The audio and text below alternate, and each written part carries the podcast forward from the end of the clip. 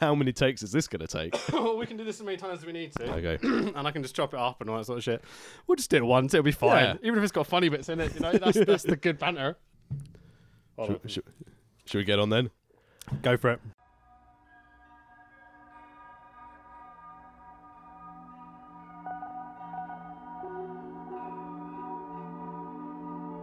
Get away from the stone. The real white Bengal tiger approaches. The fate has been set.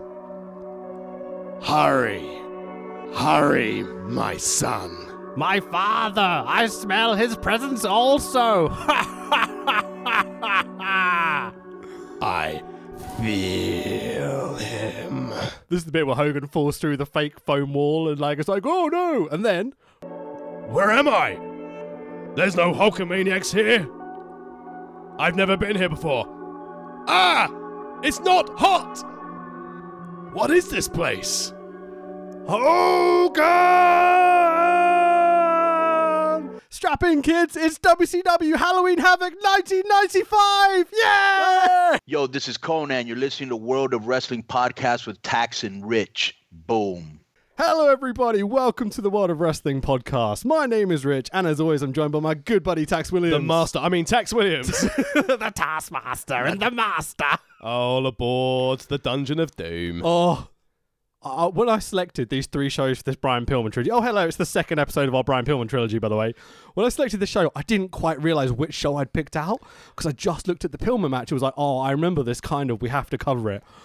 This is maybe one of my favorite wrestling shows of all time. You have picked an absolute clanger of a wrestling show. It's, it's been done many times on podcasts, but oh my god, I love it so, so much. It's terrible and brilliant, everything in between.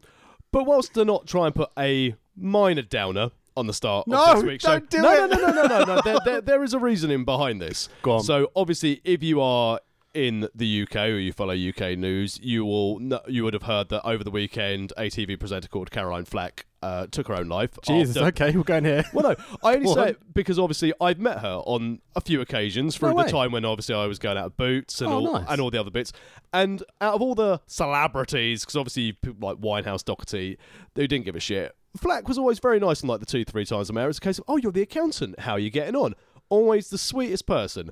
And Cool. I just want to say that obviously when we make fun of wrestling and wrestlers on this podcast, we are not making fun of the actual performer. We are No. making we are making fun of the character, the storyline, the creative. And yes, we make fun of people, but we are not doing it to take the piss. We support wrestlers. We support British wrestling. We support wrestling all around the world, hence why we do this podcast. But I think we can definitively say you should never take anything we say really seriously. Yeah. We're just a bunch two dickheads just chatting about something we love. Yeah. You know? like and we take the piss out of it because we love it so much. yeah, but it's it's never at the person. If I sit there and thought Never. to myself, No, no, oh, no. well, Terry Bollea, Unless it's Brutus Bar Beefcake. I'm joking. fuck Brutus the Barber Beefcake. Everything is subject to comedy, you know what I mean? And that's what we try to do here. Yeah, so again, just in case anyone listens to this, I know some like I always joke about disliking Chavo Guerrero. I dislike Chavo Guerrero, the character wrestling. Of course, yeah. yeah. Um, so I just want to say that ultimately, everyone, just be nice. I know you don't like some of the product that you watch on wrestling. There's no need to go and shit on the person or be nasty to that person online. As people have been saying recently, just be kind, be nice, support your friends. If you just be open. D- Also, don't be that person who goes, if you ever need to talk, talk. And then that person tries to talk to you and you go, actually, sorry, mate, I've got Game of Thrones to watch. just be to be there fair, Game of Thrones, though. Go on. be there for your pals. But also, if you want to be there for your- your pals, be there for Rich and me. Head over to amazon.co.uk, buy yourself a t shirt, £15. If you're on Prime, the postage is free. Just type in World of Wrestling Podcast, support the pod, it really helps us out. Is it okay to shill your merch after going that speech? Well, no, because we turn on to supporting our friends. I was saying to Coach Wicked yesterday how you always shit on my links. It's so seamless, and then But no, it's perfect, but that's the joy of it. It's it's you know, self mockery is great. Yeah. Self deprecating humor is my favorite thing in existence for sure. yeah. And also, Flack always bought me Pepsi. So well done, Flack, on the three times I met him. That's Boots cool, man. didn't like it. She's like, "Why are you talking to Flack?" And I was like, I love it when celebrities care about some fat, scrawny little tax accountant. uh, Happy days. But yeah, but in all seriousness, guys, um, We've covered a Halloween Havoc before. Go and check out in our Mm. archives, worldofwrestlingpodcast.com, where we had the wonderful electric sh- chair. These are always sequels. great, in in the worst way possible. Yeah. I mean, don't get me wrong, on this card that we're going to cover, there is some good wrestling. It's one of my favorite moments of all time. Is on this show. There's also monster trucks! So it's the 29th of October 1995. Uh, I'm three years into my pro wrestling fandom at this point. I'm eight years old, but like didn't know this existed. This came a lot later in life finding this show. yeah, I did not see this at the time because obviously for me, I was always a WWF guy, WWE guy. Yep. Hogan's gone. He's in a sticker book just of a picture riding his motorbike, but that's it. He's not wrestling. Hmm.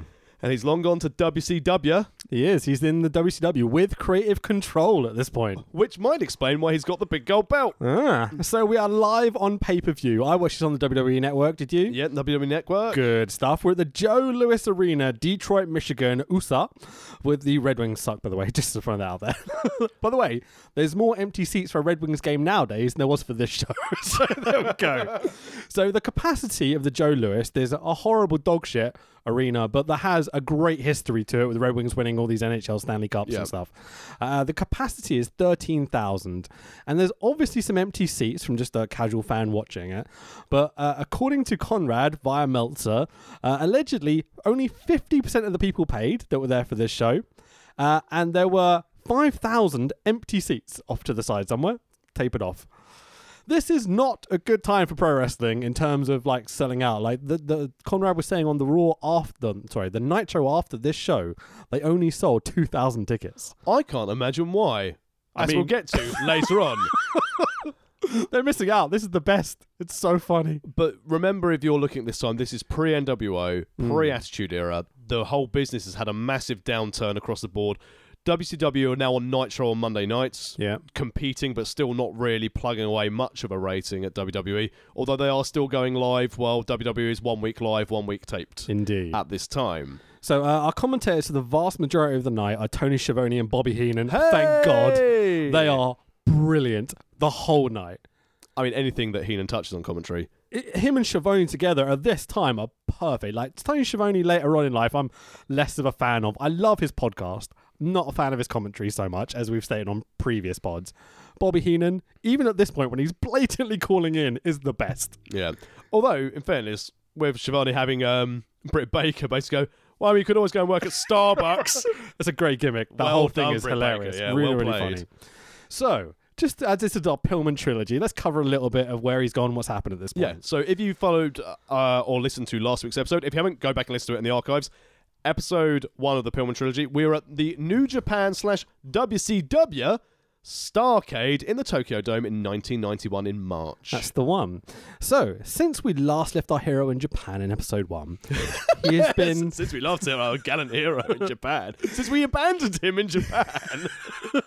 He has been a Hollywood blonde in a tag team with Stone Cold Steve Austin. What'd that guy ever do? Hilarious gimmick, really entertaining. I know- But obviously, we I have know to we're skip not- ahead a little bit. Yeah, I know we're still not on video now, but I always love the fact is that like Pilm would always like, hey, with his fake camera hand, and Austin would look at him going, yeah, right. if there's shining moments in this terrible phase of WCW, that Hollywood blonde gimmick is absolute genius. Two guys that sh- definitely don't suit the gimmick, but were given it by Dusty, I think it was. Yeah. And just just running with it and going full force. Absolutely hilarious. Uh, so he's been a Hollywood blonde and is starting to break away into something new. He's not quite yet a horseman, but is starting to become a horseman. Uh, he also married his second wife, Melanie, in 1993, two years after our last show, two years before this show. Uh, Pillman's first wife would later go on to commit suicide, either while on the phone to Brian or just after having talked to him, to him having to talk her down on the phone while on the phone to her mother.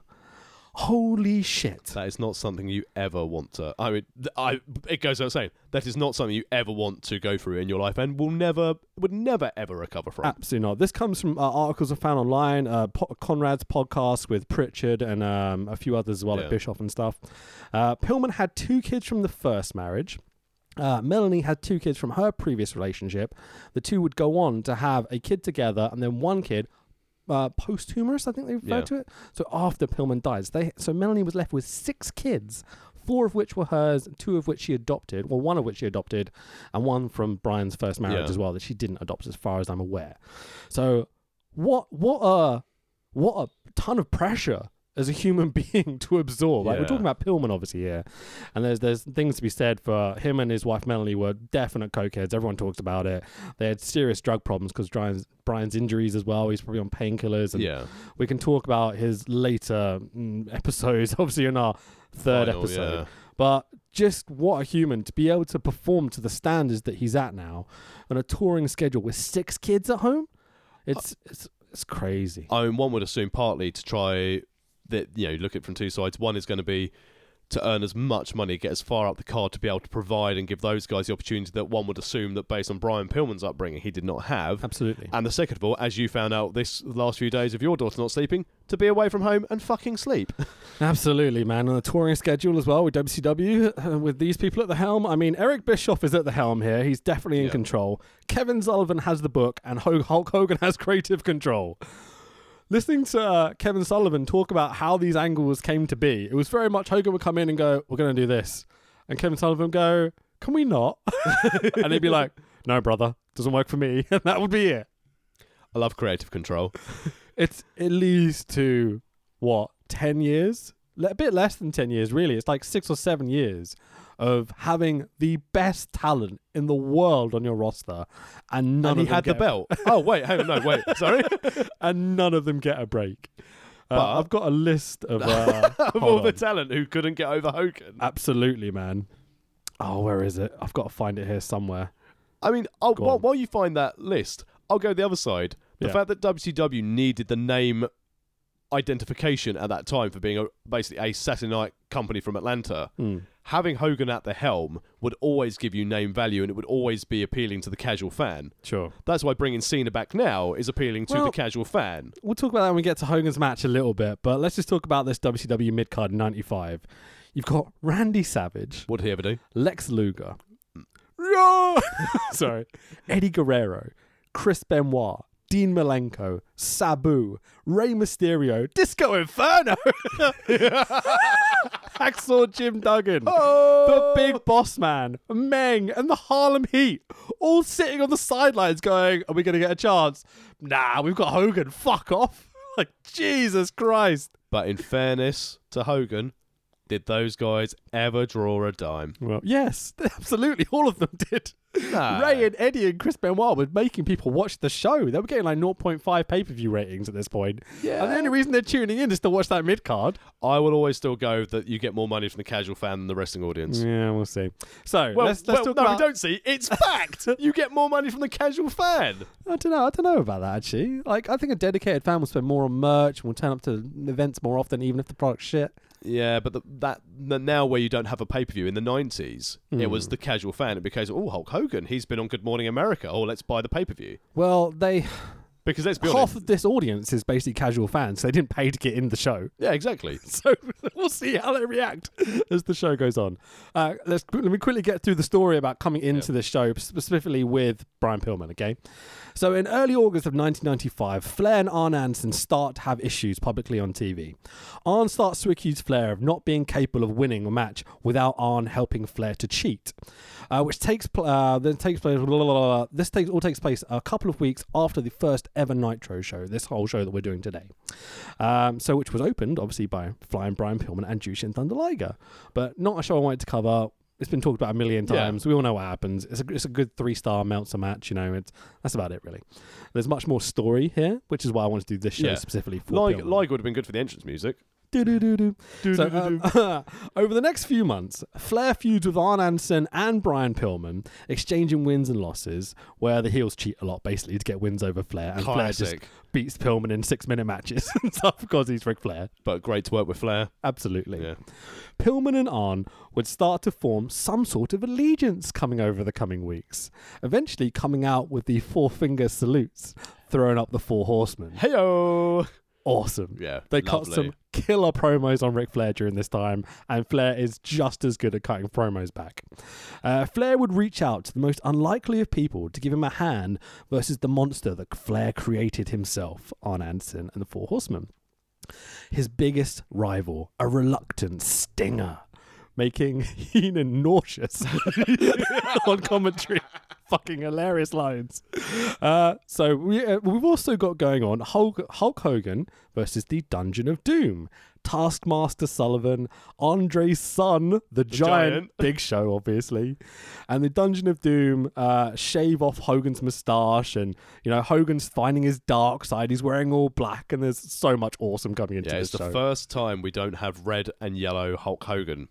Absolutely, it's great. Beautiful. Seeing seeing them trying something different with Hulk Hogan Yeah, for the first time ever, almost. seeing the the the giant throw his t his Andre the Giant T-shirt at Hogan, going, "Remember who that is?" I was Yeah. like, "No one's going to forget who Sabu. I mean, Andre is."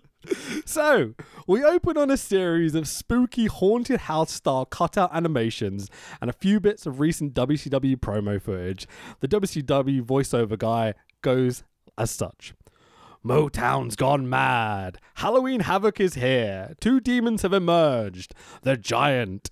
He has a Jones for destruction. His motorcycle smashing, back cracking, bone crunching, neck choking rampage We're dealing son of a gun. it's, it's, these promos are terrible. The- whoever wrote them is just like writing as many uh, big, descriptive, ridiculous words they can possibly fit in, and they're way too long, and they're way too. That's only like a third of the oh, promo. yeah, it's beautiful. he goes on to say, "He's opened the ghastly gate for the man who would not, could not stay down." WCW World Champion Hulk Hogan has crossed over into the dark side to take on the dark powers in their own eerie world. Shudder to think, fucking hell, this goes on and on and on and on. It doesn't explain any of the story. though. it's well, fucking great. On the plus point, though, at least later on before the main event, you get the whole story to explain what had happened. Yeah. But this There's some is good video packages here, rather than the, like the Attitude Era WCW stuff, where they just didn't bother putting video packages yeah. for th- matches. this was very much a case of we're being spooky, similar to we were spooky at the start of this episode. no, that was the Taskmaster. oh, sorry, yeah, definitely. There was there was no really bad acting there. So Tony Schiavone welcomes us to the show as the pyro goes off. Probably spent more pyro than they made on the ticket sales for this night. But you know the the you know concession stands probably did all right. yeah. Let's have lots of beer and probably meth because they're in Detroit. Jesus. well, considering the fan that. uh, mm, yeah. Yeah. We'll get there in a second. And obviously, Schiavone is with the god of professional wrestling commentary, Bobby Heenan, our favourite. The greatest color commentator ever. Uh, have you got quotes from Heenan? Because I wrote a few down. All I am is just that everything he said is worth is noteworthy. It's difficult to pick out bits to specifically write down. I've mainly got bits where he's just reacting to the terrible shit that's happening. So I, I will say this for Bobby Heenan, and I know we've covered this on a previous podcast that I've said that Rumble 92 was my favourite podcast. Podcast? Obviously, Rumble 92 would have been a favourite podcast had we covered it. yeah, Um, we can do it at some point. Royal Rumble 92 is my favourite Royal Rumble, but I think that is largely because of Heenan's commentary for that whole Rumble. Sure, yeah, And he made shows better by just being there. And, absolutely. and so I said, every quote that he has is phenomenal. There's moments in the show when I was sitting there going, "Oh, this is bad," kind of laughing that it's bad, and then Heenan says one simple line. I literally was falling out my chair at times. Can I? Just have the you got best. a walkie-talkie? I'll get down on my knees. What's his little assistant that he keeps like sent his imaginary assistant that he keeps sending off to go find information? Or Just whatever. find out what's happening. Why can't people in the truck talk to us? I'll get down on my knees. I'm begging you. It's like Raoul or something. He's like, hey, Raoul, go off and do this. It's so funny. So there's this cat and mouse monster truck preview shit. Neither, neither man are engaging. They've got Hogan's in his monster truck, Giant's in his monster truck, and they're kind of driving back and forth and not doing anything. yeah, Uh, they obviously get out of their trucks to cut promos before the actual stuff. So this pre-tape thing is so weird. well they you know they're on top of they're on top of the, the, the- Cobalt Hall, the Cobalt next Hall. door to the arena. Yeah, and they're just revving their engines the night before the show. Yeah, it's blatantly pre-taped the whole thing. So Schiavone tells us about Arn and Pillman having attacked Flair backstage apparently before the show's kicked so off. dastardly. the bastards From beautiful young flying Brian Pillman, all happy clapping and kissing fans and touching babies. Mm. So, Hon- um, sorry, Heenan laughs and cuts a promo on Flair. yeah, like the best. Uh, something about Heenan eating sushi as well. I didn't understand this reference at all. No, I didn't get the sushi. I'm assuming that's leading to something like a yokozuna or something like that, but it never Possibly. kind of pays off. Yeah, it, do- it it doesn't flow through, but I don't know if it's just Heenan going, "Oh, sushi, Why not? Could be. Start how, start how you mean to go on for the rest of the night. So, what do you think about the staging and uh, the tombstones and the big video wall with all the big old video screens in it? It reminded me of when I used to play a game on the Amiga called Pinball Fantasies, and it Oh. looked like the Halloween pinball machine that used to have the Lovely. games on it. Yeah, yeah. I liked I it don't for know what you mean, but- 1995. Uh, uh, they put a lot of work into it. It's super cheesy. Yeah, but I think considering like the entrance graphics that they had and the uh, opening vignette of the show, I think that I don't think we're going. Let's go for like proper grade A horror. Let's go for like Z level. Yeah. This is cheesy and right kids Halloween spooky project. It's super Kind of a- B movie comedy horror Yeah. stuff rather than, you know, psycho oh, levels. there's a ghost there. Run away. Exactly. So uh, we've got the little blue WCW ring, uh, the old school yellow Target WCW Yeah. logo in the middle with black ropes, and half the turnbuckles are yellow, half of them are blue. What do you think? I mean, it was it was with their they're keeping with their brand. I Hmm. don't think it assisted them at that stage on reaching a nationwide audience. Yeah. because it was very, very sort of small. Still the studio show. It's the ring they had in their studio show anyway for N- WCW Saturday Night What's the um, the Universal show? TNA. It's like called Open World or something like that. I can't remember what they refer to it as, but it, it's that that setup. They've just dragged it into a big Yeah. arena.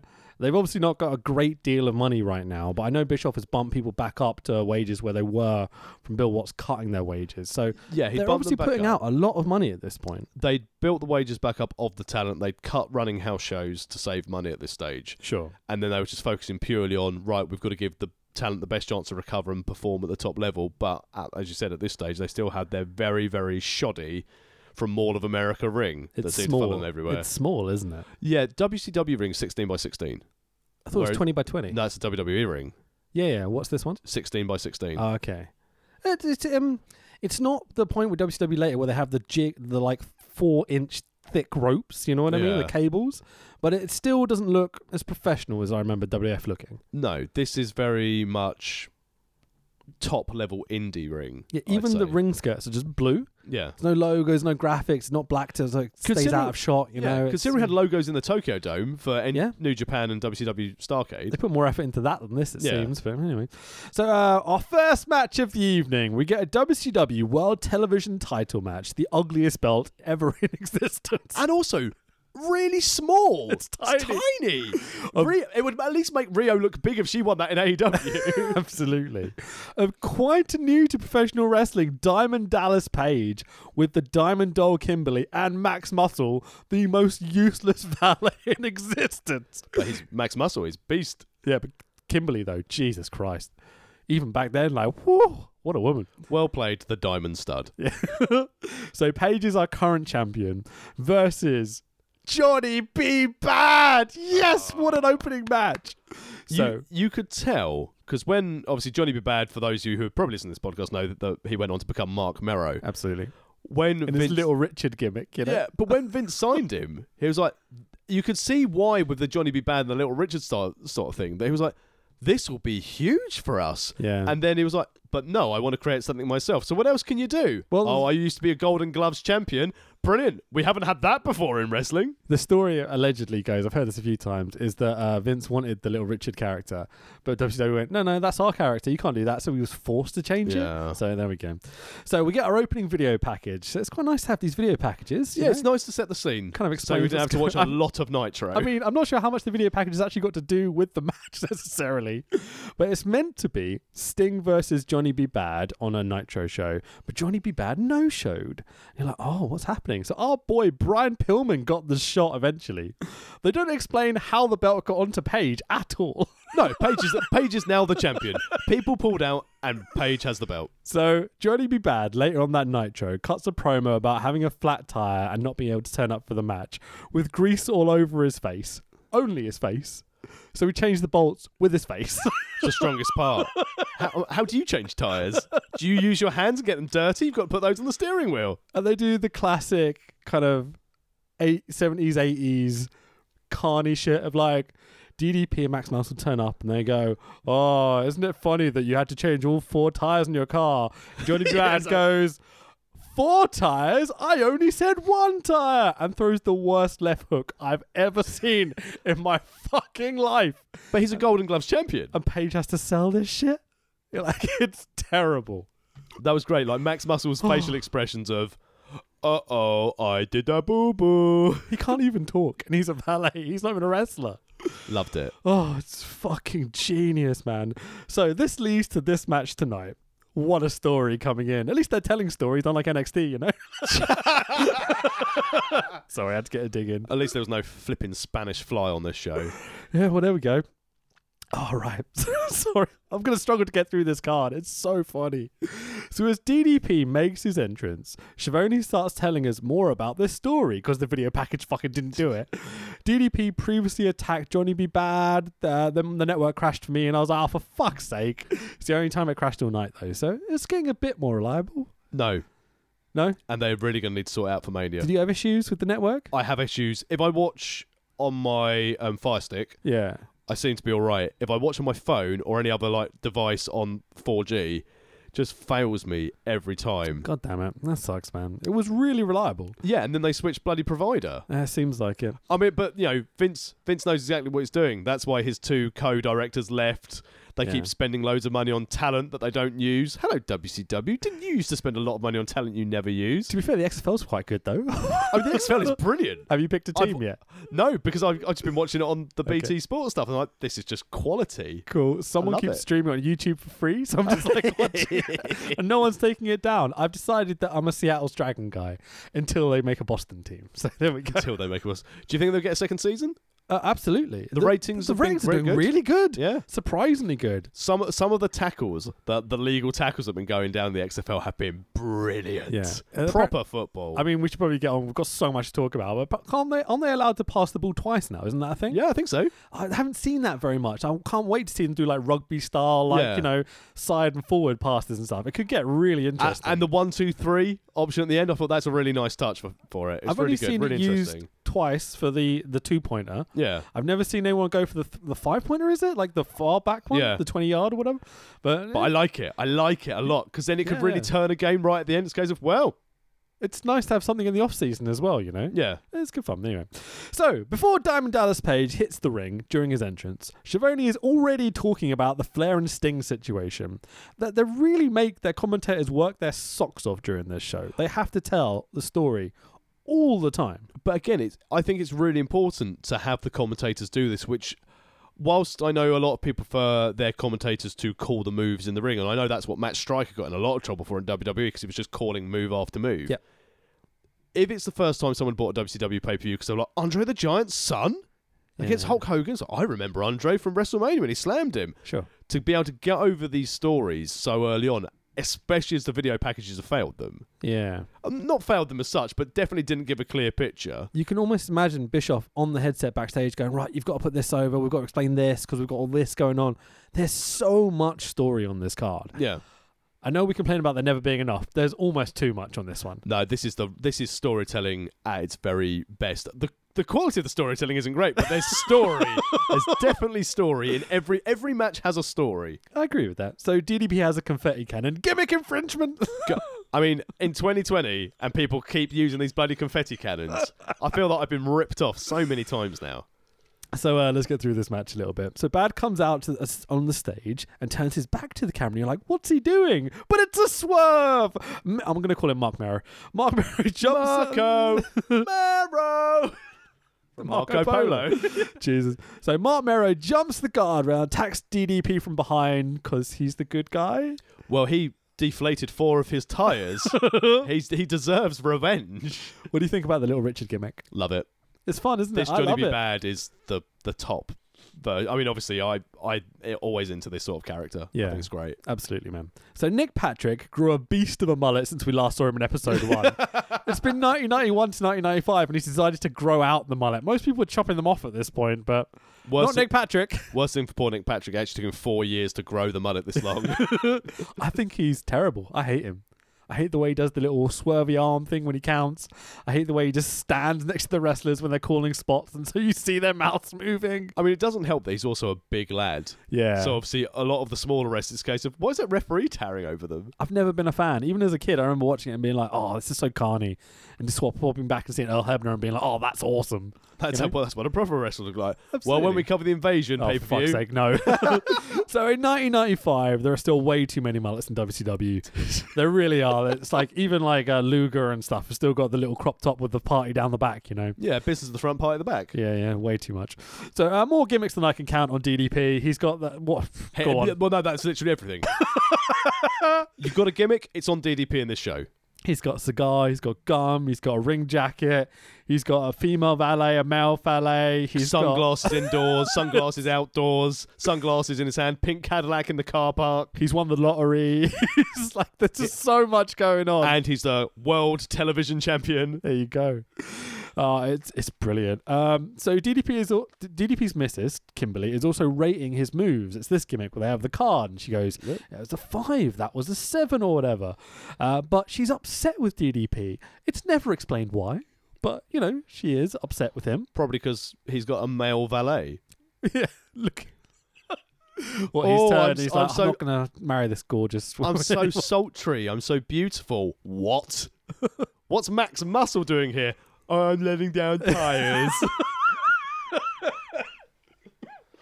So um, immediately it, it gets a bit kind of vicious with DDP is shouting at Mark Merrow, going, "Come on, woman! Come on, woman!" Every time he's trying to drag him up from the mat and stuff. It's um, it's odd. I mean, it's just he, he keeps on forgetting back to old ECW. Come on, woman. Wait, hang on. Nancy's not here. Let's just uh, skip over that. So uh, Max Muscle tries to get involved and chants for DDP, and none of the crowd are in, uh, in joining in with him.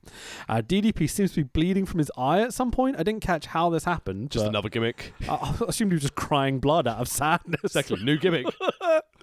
So commentary, commentary put over DDP's in-ring improvement uh, as he's doing a, a headlock away from the hard cap. Come on, boys. Uh, which is a problem the whole way through this match. It's like they haven't been told that the hard cam's on the other side. Which makes me think it, it was a rib. Where's the hard cam? That way. Could be because even Kimberly and Max are standing on the Yeah. wrong side of the ring. They have to turn around to be seen every time. Yeah, It's very weird. brilliant. So uh, as DDP p- d- blah, as DDP continues to cheat, Kimberly starts to get more and more upset with DDP because she's good and he's bad. Yeah. Is the idea? Um, d- I ca- I can't call him Johnny B. Bad. He's Mark Merrow. Little Richard. Little Richard does a double axe handle and throws up the 10. Like 10, 10, 10. Thank God this dim- gimmick didn't catch on yet because it ruined wrestling for about two years. Yeah, cheers, Ty Dillinger. Yeah, he's great, but like, you know, whatever. Uh, and he asks Kimberly, and she gives Mero a 10. You're like, ooh. Heenan, without missing a beat, goes, You're fired. Get rid of her. yes. he's the best. Uh, Mero hits a dodgy looking Liger bomb for a two, and I thought he dropped DDP right on his neck. Like, "Ooh, it's scary. I mean, that, that's one thing you could say for Johnny B. Bad, and you, some of the stuff you saw when he was Mark Merrow in WWF. yeah. It wasn't the cleanest. Mm, Not great, is it? It was a little bit risky, Yeah. let's say, and you could see shades of it here against DDP. Yeah, absolutely. Um, it's like he's he's one of the other guys trying to do lucha shit. Yeah, Mark Mero, you know, it's like he's. I remember watching him as he, uh, these early matches and going, he's doing shit that people just weren't doing. yeah. He, But he- you watch him do it, and you watch Pillman do it. And you're like, one guy gets it, the other guy is just trying to Copying it. Yeah, yeah, and he's he's almost killing people every time he does it. yeah. He it wasn't safe looking what he was doing. and- Absolutely And you not. can imagine that DDP would not be overly happy with being dropped on his flipping head. No, it, it's like two guys relatively fresh into the business trying to do more than they're capable of, Yeah, but they kind of pull it off. it worked because they were at the same skill levels. Yeah, the crowd really starts to get into it at the end. You get these kind of end spots where Mero stops the diamond cutter by grabbing the ropes. Nice little moment.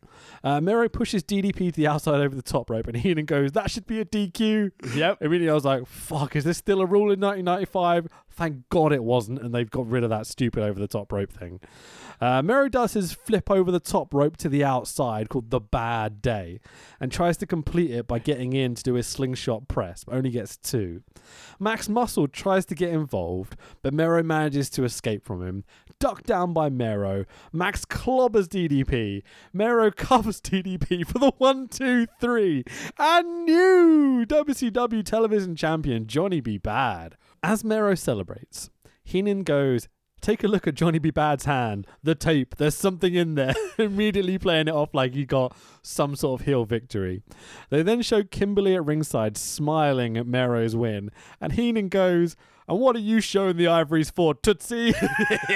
you may be out of work by midnight. He's so funny. Just absolutely doesn't miss a beat ever. Like this is this is not a great match. It's kind of funny and Yeah. entertaining at times. But he, the, G- Heenan playing off these silly gimmicks that aren't even there. It's Yeah. great, man. Uh, He's always on though, isn't he? Absolutely, just just the best. So um, blah, blah, blah, let's move. I thought the match was better than I, I thought it was going to be. yeah. When I when I first saw this and thought it was early DDP. Yeah, I mean, this is a bit disrespectful to DDP, but I've never really rated him in ring. He's always been character. yeah, driven, absolutely. Yeah, And so's Johnny B. Bad. they both know how to work the crowd. They're quite good at like getting people involved and they shout at each other a lot and they do a lot of the crowd work, the entertainment bit. I was going to say, definitely a very sensible opening match choice considering what we have on the rest of the card. yeah, seventeen minutes this match. Yeah, it was long. That's a lot for It was these long. two. But they had shenanigans. Yeah, absolutely. So Schiavone and Heenan pot over the monster truck bullshit again. Uh, they've seen the giant wrestle. They've never seen the giant wrestle. Something I wish I could say. Sorry. Uh, so there's interesting things about this storyline if the monster truck stuff is bullshit. Yeah. Uh, um, yeah. So, from the Dungeon of Doom, it's the Zodiac! Yes, no, no, yes. Versus Macho Man. Oh, yeah, dig it. Uh, so yeah, we've got the Zodiac versus Macho Man. Who was a replacement Yeah. for Well, Zodiac was a replacement. yeah for the Ugandan giant Kamala. Who apparently didn't want a job to Macho Man, so just quit before according to Schiavone. like amazing. So Macho gives a lovely young lady a kiss on the cheek on his way to ring. Not Miss Elizabeth, because they separated at this point. but it was a- childhood. But it was a match made in heaven at the same time we had a match made in hell. Ed Leslie. I mean, Talk about this gimmick. His entrance, the "Hoi!" thing that he Ed does Le- with his arm. Ed Leslie was essentially supposed to be dressed up as a yin yang. the stripy zebra you Yeah. kind of character. who was trying not to do the barber's chopping gimmick, but failed at several attempts of his trying to do his zodiac gimmick, where it's a case of slip, slip, oops. Like he falls into it accidentally Yeah. sometimes. so basically, it was beefcake trousers, Ah. beefcake tights. If he was wearing his white and black tights, he had his face painted like uh, the original, like um, Abe Knuckleball Schwartz or MVP from the old early '90s WWE, E where he was just basically face painted as a baseball. Over my head a little bit. Oh, actually, I do remember that. Yeah, sure, Yeah. sure, okay. Um, and um, tassels. So this match was tassel central with him and Savage. It's great. Yeah, fucking aim. So Ed Leslie won't get off the ropes as Macho enters the ring. He's literally standing up on the second rope, still celebrating with the crowd. I'm like, what are you doing? Get down. He's got a job. He's celebrating. But you realise why? Because Macho immediately drags him down and goes to work. I'm like, who the fuck is this cunt getting in the ring? Some fan from ringside, obviously like fucked out of his face, gets in the ring, tries to get involved. Uh, the referee does a great job of tackling him to the ground and stopping Yeah. him from getting to the wrestlers. And it's a real shame that that was the last appearance of Nick Hogan in professional wrestling. So uh, this is legit a shoot. Like I've, Yeah. I've heard four or five different pods of people talking about it. Uh, and yeah, so Macho is very smart. Chuck said Leslie to the ring, gets away from the fan, Yep. lets the ref and the security deal with it. It takes what 10, 15 seconds of the ref they were tackling very, this very quick to react. guy. Um, I thought security was slow to react. So yeah, I- the, I would the, the, prefer the them rev be was there quick to faster. react. eh? The security. The, the ref did great. Yeah. man. What absolute bunch of respect to this dude. Because he's flailing and trying to get out. He's obviously not not all there. You No. know what I mean? Yeah, it's pretty fucked up. but I'm really um, glad they still kept it on the network. they did. Weirdly, They should have edited because if they're going to edit out certain music yeah, and they edited out Bret Hart getting attacks at Hall of Fame, yeah, th- of course. But the thing is that if you edit this out, it- the match is literally Hogan. Sa- sorry, it's Hogan. Savage drops the elbow. One, two, three, and wins the match. Well, again, as we got over on commentary, that if Savage won his match and Luger wins his match later in the night, they'll have a match together Yeah. for no reason. Yeah, absolutely. This is a 90 second match. It's great. Literally, with the fan involvement and everything, getting in the ring and being a dick and stuff. 90 seconds from start to finish. When I saw the number of matches on this card, I was like, thank God. I listened to Shavoni Uh, talk about how much Ed Leslie was making. How I- much do you think he made for this one match? 90 seconds worth of work. I'm going to say 100 grand. Five grand. Like, yeah, like, yeah, yeah. 100 grand is quite a lot of money tax. like, it's It's not, Yeah. in, not in my world. five grand. Oh, fuck you. I'd buy one of them super yachts. five grand to walk out, go to the outside, take a shot, take an elbow, lay down. Man, I would take that job all fucking day if I was him. So would Ed Leslie now. Yeah, absolutely, man. All right. So, uh, yeah, Ed Leslie even kicks after the three, and I'm like, you carny fuck. lay down. Please lay down. You do realise, though, that's Hogan going, leave some, leave some in there, brother. Of course it is. Because yeah, we'll yeah. need the rematch. A Headline Starcade, Zodiac versus Savage. I mean, talk about a sudden left turn from that first match into this. 17 minutes of we expected to be shit and it ends up being quite good to fuck, there's a fan in the ring. What's happening? Oh, the match is over. I, I wonder though. I, kn- I know it was going to probably be quite a short match, but I wonder if they just called it there. It's a case of right, we, this fan's coming, let's get back and just get Feels out. like it. Feels like Macho's just like, I'm Savage- not dealing with this. yeah, This is WCW. It's not WF. I'm not, Vince isn't going to be mad at me. that really big security guard who was always in WWE pictures, who they were going to basically go, oh, he's, Yeah. we're going to train him to be a wrestler because he's always on camera. He's Sure. not there to protect me. yeah, yeah, absolutely. It's, it's weird. The whole thing is just so strange. In fairness, WWE security, it must be a really hard job because they must be aware there's run-ins, yeah. and it's a case of oh, there's someone running in. Oh, that must be part of the story. Well, it's it's later that what someone jumps in the ring with Savage after the match, and Savage just beats the shit out of the fan Yeah. and things like that. And there's Well, he's in the NWO at that stage. or is that NWO? Or is Yeah, I that think pre so. that? I think it's NWO. there's stage. later things where they've planned someone to jump out the crowd and not told security, so security have stopped them as they've tried to get in. It's it's such a weird. Such a good thing, they, good thing they did that with the radicals. Yeah, I almost wish they wouldn't do these bits where fans jump out the crowd, like whether Yeah. they're plants or not. You know. I don't think. I mean, crowd run-ins. I think it makes it very difficult for security. Yeah, I think if it's Scott Hall and you tell everyone and he comes down, he cuts a promo and Yeah, stuff but like he's that, walking, and everyone knows who he is. It's just, he's not running. and exactly. It's slightly Yeah. different, you know. It's all about context and such, like with everything with pro wrestling, he's- really. yeah. Anyway, so uh, Scheme Gene puts over the, WCW hotline! hotline backstage. One dollar forty nine per minute. Kids, ask your parents' permission. if you uh, go to watch this show, okay, if you've seen it before, if sorry, if you haven't seen it before, watch it with the commentary. Just watch the show as it is on the WWE Network. It's great. It's really good fun. If you have seen it before and you're looking forward to seeing it again, watch this along with the What Happened When podcast with Conrad and Shivoni because they do a watch along, and Shivoni is commentating this segment, and. Holy shit. I've never laughed more at Tony Schiavone's commentary. He is hilarious for this. Uh, I won't spoil it, but yeah, just if you decide to watch it, watch it along with that podcast. It's great fun. As a quick side note for the hotline, as a story from my youth. Yeah. Um, at one time in my parents' house, there was a number dialed in a house that was very expensive, and my parents accused me of phoning the WWF hotline, and I had not phoned the WWF hotline, and I suspect it might have been a parent of not my mother variety who might have been phoning a certain nudie line Excellent. and then blaming it on me. God bless the internet saving us money everywhere. so apparently Jimmy Hart is shitting on the WEF on the on the network, the, the what's it called? the hotline. Call now, everybody. Don't tell your parents, whatever you do. ask kids, per- kids ask parents permission. One dollar forty nine cents a minute. it's a lot of money. I mean, and the adult phone lines they they got you because they charge you a flat rate of twenty five quid and then a penny per minute. So even if you got off in a minute, it was like, oh well, it's cost me twenty five quid. Allegedly, Interesting tax. so Gene also interviews a jubilant Johnny B. Bad with his newly won WCW TV strap backstage. Bad tries to walk away, but Gene has to fill for time because the last match ended so quickly, and he's like, "Come back here," and starts to at continue. least the it's better than promo. like Ronnie Garvin's promo. yeah, much better. Johnny B. Bad's promo isn't terrible. No, he, It's, it's not great, but and I'm gonna celebrate. yeah, It's like, yeah, but have you still got four wheels? It's it's just con- just filling time. That's all Yeah. it is. There, it's, it's all right. So Schiavone and Heenan put over the Hogan giant bullshit again. Like they do these bits to the camera between every single match tonight, and it does start to get a bit wearing after a while. You're like, can we just get to the next match? You know? Yeah, but then they had to fade to the promo for the next match because, as we said earlier, there's a. S- Sorry, oh, Mario? that's just my fan. Sonic. Sonic. actually, but it's fine. Oh, God, I don't do computer it's games. muted now. It's fine. Go on. carry on. Ba-da-ba-ba-da-ba. Boom. Also, Mario. There it Um, is. But then, so obviously, then as we said before, we have a storyline feeding into this for everyone's favorite tag team. Hang on, wait, there's only one of them.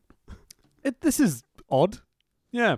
So um, they chat about how Kurosawa, aka former IWGP Heavyweight Champion Manubu Nakanishi, who's kind of just retired from New Japan recently and appeared on an All Japan show randomly, bit weird. Um, how he broke Road Warrior Hawk's arm. They showed the video footage of the really dubious armbar when they showed the snap of the arm, which is the like trying to snap a bloody tree fucking stump. exactly. oh, look at me, I've snapped the arm. And Hawk selling it like he couldn't give a shit. So our next match, Road Warrior Hawk by himself, not with Road Warrior Animal, who I think they had a parting of ways in '92 after SummerSlam. It's kind of notorious. Yeah. And then Road Warrior Hawk went off to Japan for a while, has now come back. Didn't you know the story here? I don't Wow. know, but all I knew is that, oh, well, clearly you're just going to keep the same gimmick Yeah, it's with definitely- the red, sp- the red, red shoulder pads and the black spikes. Sure, he's just doing the Road Warrior stuff without Animal. It's Yeah. kind of weird. I was in.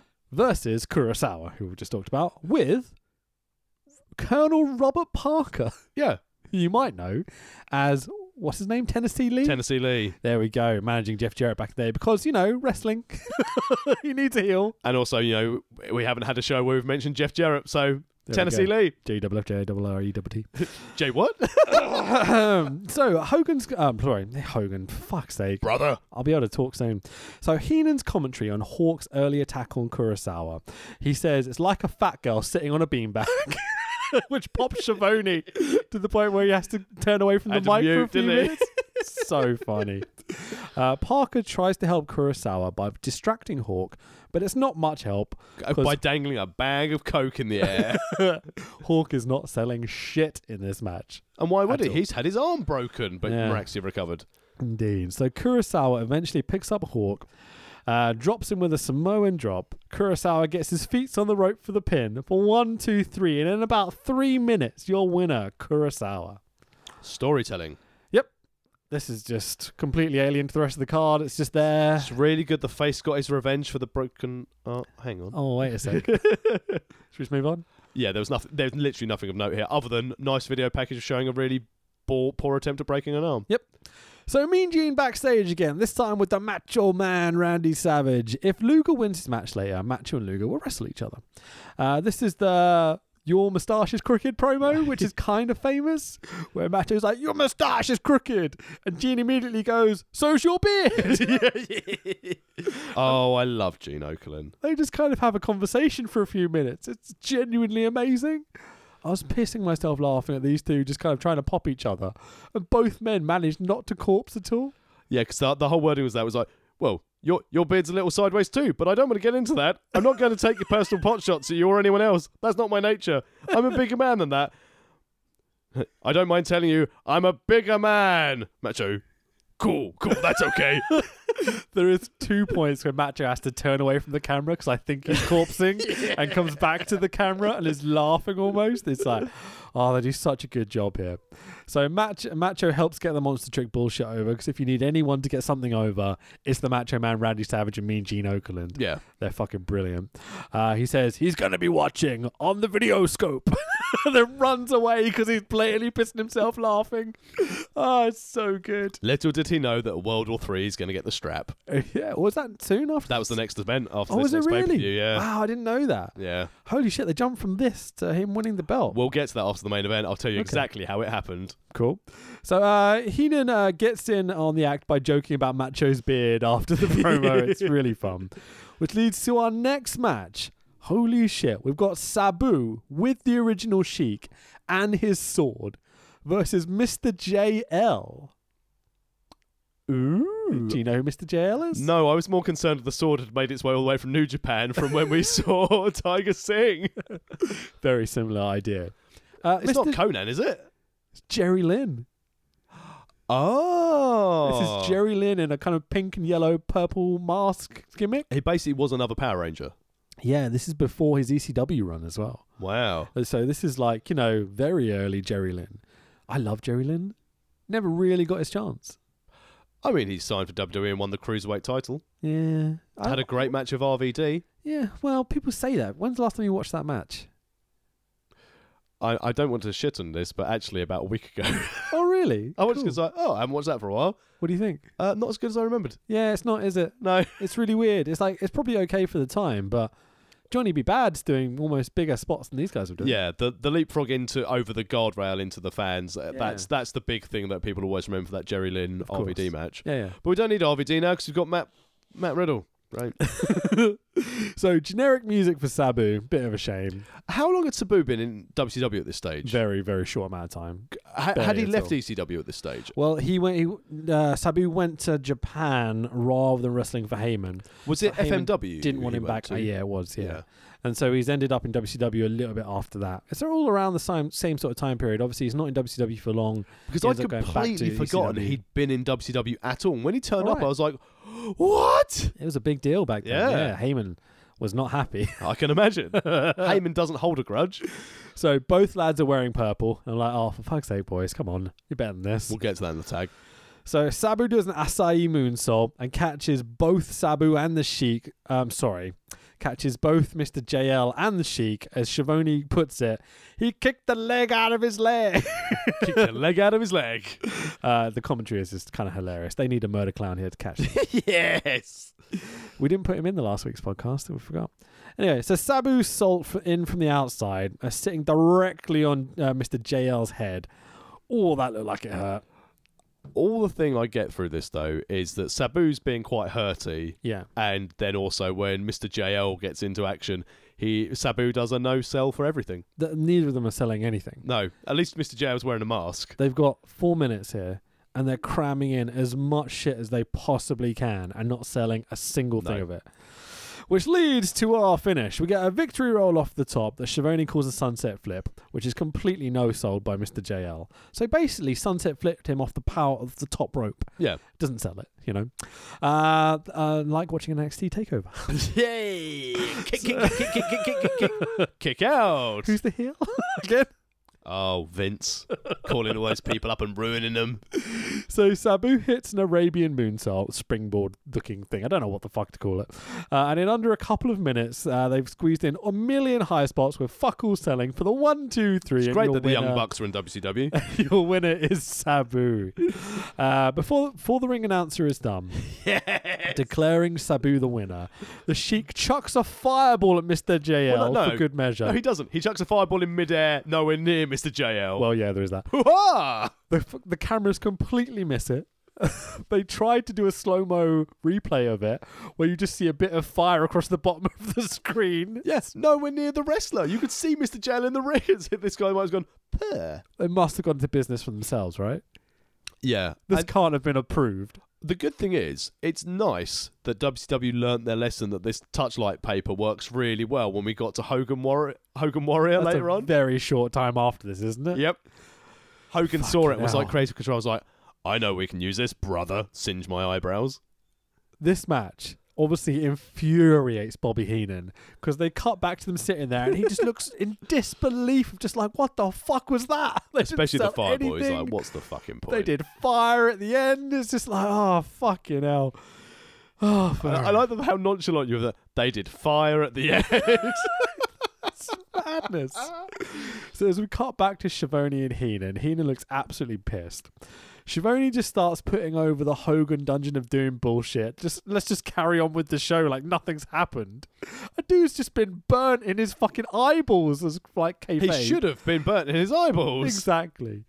But this takes us to the master's lair. Oh, with the master and taskmaster, taskmaster. Um, I just want to discuss Sullivan's forehead paint to start with.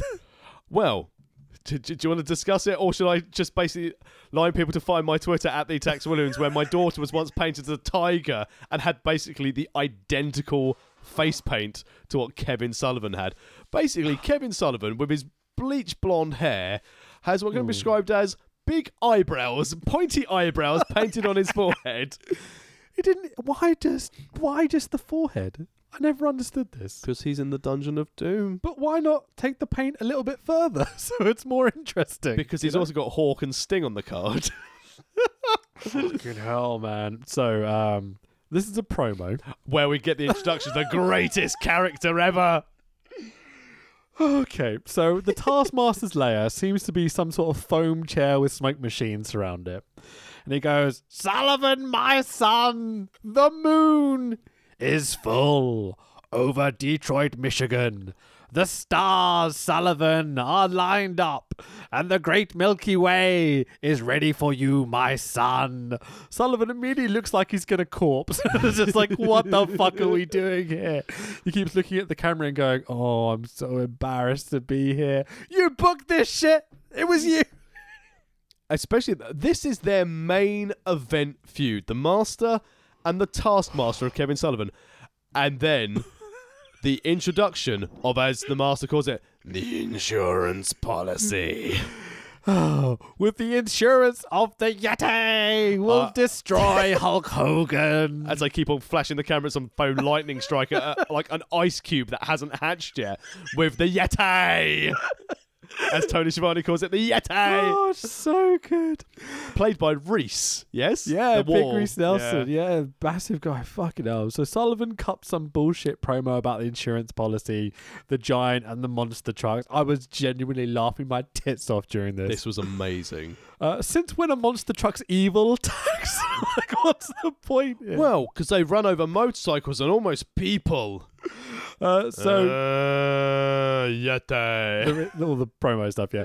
So my favorite thing about this is as they're pulling the camera back, like some dramatic thing, Sullivan kind of drools a little bit and it goes, "Oops!" It kind of sucks it back in, like sheepishly, like "Oop," like with his lips pursed together. Oh, it's fucking brilliant. The best man. thing, that was the best take they got of that, by the way. It's the best thing ever. And this is professional wrestling to me. the Milky Way is ready for you, my son. They're talking absolute bollocks. None of it makes any sense. I would have liked Heenan to come back and go, hang on, I've just checked outside. It's like not even a half moon outside. What's he talking about? Heenan then goes, Was he frothing from the mouth there? so funny. Right, so let's move on. Uh, mean Gene is backstage with Hogan and the winner of the WCW Harley Harley. Da- what is this shit? Of the WCW Harley Davidson sweepstakes. So he's got out of the monster truck, the way he was opposite the giant. He's come back into the arena, and now he's just like handing out Harley Davidsons to people. Yeah, and also more importantly, what the little girl in that that video, she's far too young to ride a Harley Davidson. It does seem like it, doesn't it? It's obviously like a pre-tape they've done earlier in the day. Might have been one of Macho Man. Wait, what? We're careful now. All right, Stephanie. So uh, apparently it's not legit, but you know whatever. So Mean Gene asked for a translation as to what the Dungeon of Doom idiots just said. Fucking a man, I have no idea what they just said. Maybe they should phone his hotline. Line no longer active. How many times does Hogan say "brother" in this promo? Twelve. It's, it's at least twenty.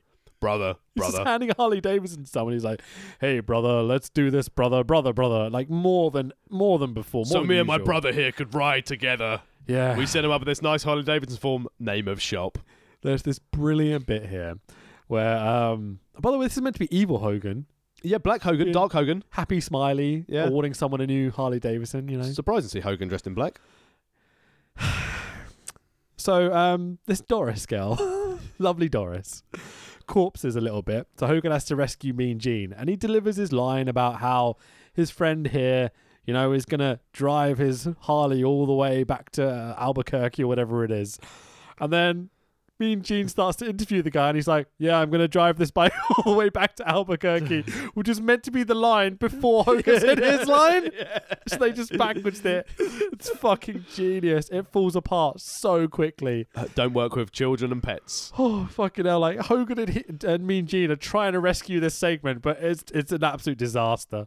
Everyone forgets their line. They say it in the wrong order. They just have to freestyle a little bit. More and We importantly, get out of here. beautiful Harley. I mean, not for me, but you know, is what it is. So um, Ethan. Let's just move on. Fuck. it. Oh yeah, that's the point. Uh, Heenan, even b- after this, is starting to run out of things to say. He can't remember what the name of a paddling pool is. He stalls for like thirty seconds, going, you know the the thing, and he's the Hand gestures His- were brilliant. and Schiavone's like, what? Doing the hand gestures back to him. It's it's so funny. They, they have to work so hard. Again, like Heenan and Schiavone, every time something happens, they're like, just cut to Heenan and Schiavone. They'll feel it'll be fine. Like poor bastards. This must be such a difficult job. Uh, No, well, you're taking the piss out of each other ma- mainly. Yeah, they're, they're- I think they're meant to be doing it seriously, but they just don't. They They're give just- up after the first couple of matches. They're just having a ball here. I've seen Great Zodiac fun. Savage. They're like, nope, this is not for me. If Ed Leslie's getting paid five grand for this, So speaking of which, our next match to see whether Lex Luger will face the Macho Man Randy Savage tonight.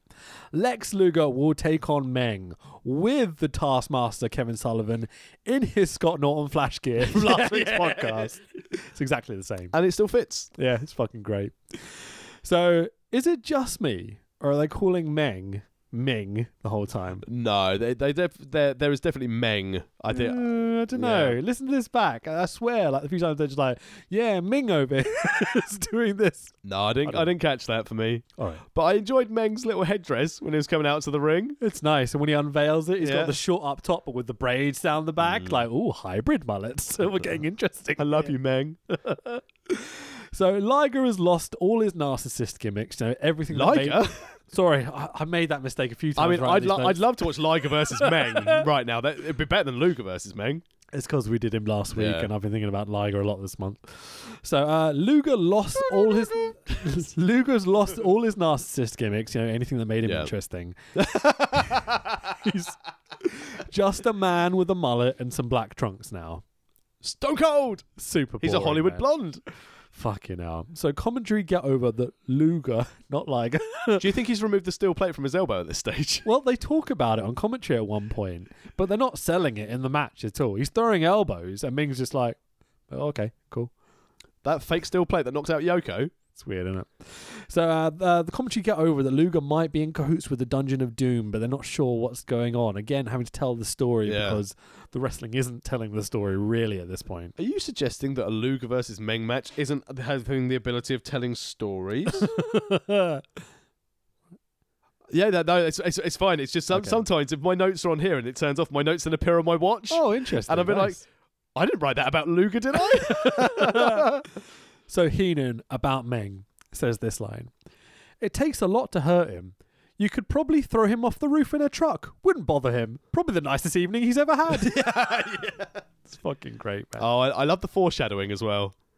You could throw him off the roof in Oh, a truck. Yeah, exactly. Just totally taking the piss.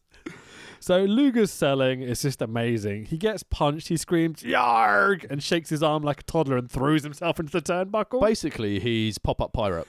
it's fucking brilliant. man. Yar! I know we've gone on about this before, but Luger selling is the worst, man. yeah. He's just terrible. Do you think, in all honesty, had they let him win the belt off Yoko, he could have actually had a decent main event career? Nah, never. Absolutely never. I I hate Luger. I hate everything about him. I find him hilarious at times, but I've never seen a match I enjoyed. I, you can't cut promos for this l- fucking live nor money. His face is smaller than his head.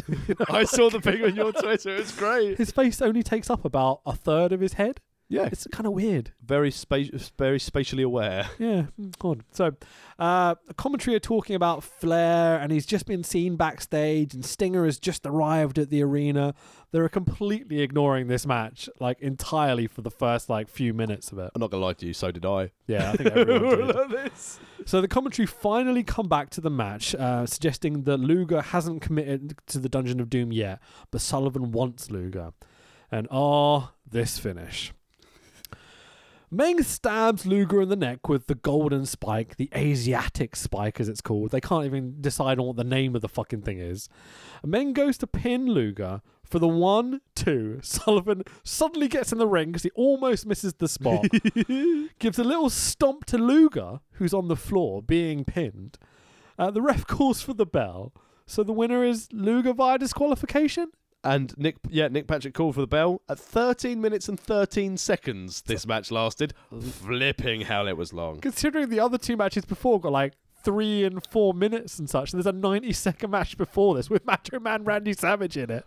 I- I mean, one would suggest that you know Luger might have a future role in this show, and Meng may not.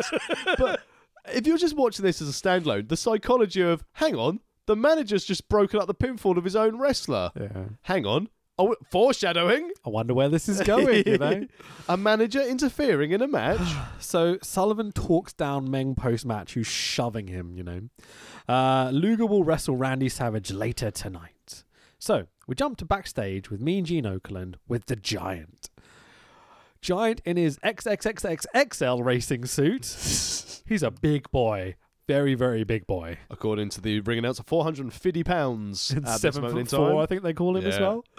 Uh, so there's this absolutely brilliant moment here. These these little inc- eccentricities of pro wrestling that I absolutely adore. Giant grabs Gene's hand with the microphone in it and pulls it to his face to cut the promo. And Gene, like an absolute don, starts selling his hand. Yeah. It's so good, man. So just by the giant grabbing him, he's like, "Oh, my hand!" Ah! As Giant's cutting this promo. Shouting like 3,000 horsepower, some 11, 12,000 pounds, which is actually like the volume of burger he'd eaten prior to the show. but the, Good the- you stuff, can tell man. here the giant, as as he's so new, he's very, very shaky on his promo. He's very Yeah. nervous having to do this. Uh, you'd assume this was also a pre-tape. Yeah, But absolutely. His, Because his he's obviously out in the monster truck getting ready, you know. But then, well, of course. But then he's like 3,000 3,000 horsepower, 1,200 horsepower. Uh, oh, maniacal laugh. It's like, oh, It's Paul White, what have very you done? B movie cheesy Dungeon of Doom bullshit. you know? Faux maniacal laugh. Yeah. sure is. I like that introduction. How dare you? That was hot. That was Oscar worthy, our combined performance. So he cuts this kind of generic promos to talk about I want the belt, the monster truck bollocks, etc., etc. He's getting the points across he needs to get across at least. I want to drive a truck, then we'll have a break, and then we'll have a fight, and I'll win the belt. There we go. Don't spoil it. No, that's what he said in his promo, pretty much. So, this is exactly halfway through the show, this promo. Okay. They've crammed five matches in, all these promos, all these bits of the camera with Shavoni and Heenan and such. There are three matches to go and a monster truck thing. It's it's a lot to cram in under 90 minutes. Yeah. You know, this whole show is what, two and a bit hours? 238. Yeah, like they've Two crammed hours, five 38. matches in. Like, yeah. I quite like the idea Hang of on, having sorry, you're considering Zodiac Savage a match? Well, yeah, just about. I quite like the idea of cramming lots of short matches and get people on the show, kind of small lucha stuff. But then you think you could even them out a little bit, having like a 17 minute opener and then a 90 second, a three minute, a four minute, and then another 12 minutes after that. Yeah, but it, it was setting up for the the secondary story leading to this to give them enough time. Get yeah. rushed through it. Get enough time. But this is how they booked Nitro Yeah, right up until kind of Russo's leaving almost, you know, right at the end, which is 2001, the end of WCW, wasn't it? yeah. Except we only had one nut shot in this show so far. Yeah, absolutely. But they never lose this format, really. No. It's kind of weird. But then if you think like the WWE, they've got two or three standard templates that they just rotate. Yeah, sure. You would have thought someone would try something different in that kind of 12, 13 year period. Makes money. Yeah, it's odd, isn't it? So, do, do, do, the horseman music kicks in, and here we fucking go, boys. Here we go. Arn Anderson and Brian Pillman throwing up the four finger salute for the horsemen as they make their entrance. Pillman slapping hands of fans though. You're a heel, mate. versus Ric Flair and Sting, or so it's been booked. But as we know, Sting uh, Flair has been attacked backstage, so will he appear for the match? Oh, I don't know. The anticipation is killing me. Is this the first time that Arn and Pillman come out throwing up the four? I think so, leading up to it. But cer- certainly on pay per view, I think maybe a Nitro leading up to it, because as you said, when they were starting to troll Flair, Yeah, because the last pay per view was on versus Flair. yeah, it was And and then a Pill- full brawl. I Yeah. think it was. They had And- a cage match as well on Nitro, didn't they? And the whole idea was that Pilm was there to try and re, re- you know, reunite the uh, the Four Horsemen.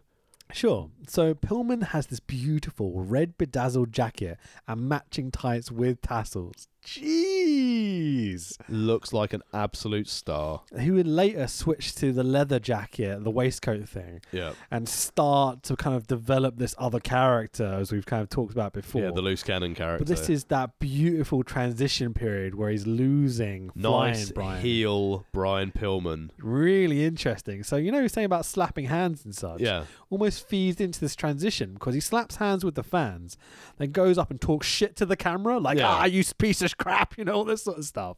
It's really interesting character development. Yeah, four years in as well from when we last saw him in, in New Japan. You could tell he always had the the it factor in the ring, but the, he's starting to get his personality Yeah. come across. The fans are into it. They, you know, he will at that stage he would never be on the same level as Flair and Arn Anderson, but be, by being just associated with those guys and also Sting, Yeah. it shows how much they thought of Pillman at that level. It's a case of well, he is at this level now. Absolutely. You can see why they want him involved. Yeah, He's handpicked. They're like, that's the guy we want. Flair and Arn have picked him. hands Absolutely. down. So, man called Sting hits, and the and the ring announcer adu- introduces Ric Flair, and you're like, oh, for fuck's sake. and his partner, Sting! Orange and black Stinger this time. There is no Flair. He has not arrived. Lazy, lazy son of a bitch. Sting looks awesome. Sting looks great. Blonde crew cut Sting, red and black face paint, matching red, I'm sorry, orange and black face paint. Give me confession. Uh, matching tights. Looks absolutely great. And- Superstar. And considering it's the last time we saw Sting when we're doing the trilogy, he was opening the Yeah. Tokyo Dome. It's like again, they've really found their characters. Obviously, he's now had his run with Sting, Yeah. which would have been like the year later, and he's now very much established as a top player in WCW. Whereas Pillman's having a lot more of a slow career development. Sure. Uh, quickly on Anderson, L- looks like my dad will always love Arn Anderson. the best, Yeah, S- the most solid pro wrestler there's ever been. yeah, I'd say Mr. so. Reliable can sell, can work, can hit spots, can look dominant, just does everything perfectly. I don't think I've. ever- I mean, obviously, I've never seen a- an Arn Anderson match that I've gone, "Oh my god, I must watch this match all the time." But I've Okay. never ever seen an Arn Anderson match that he's done something bad. Yeah, absolutely. See, I would say what Even you the just said people he's about that, that this match Yeah. is a perfect example of how good he is. Yeah, This is one of my favorite matches of all time. he is very much. He is the building blocks of every in-ring story that needs to be told in this. Absolutely, man. Uh, the linchpin. Yeah, You know, Flair's the Flair, you know, not ironically. Uh, Pillman's the young up and comer. You have to have Stinger and Arn as the workhorses here. So it's now two on one handicap match of Arn Anderson and Brian Pillman, the two horsemen. yeah. Who's the fourth at this moment in time? So we get there in a second.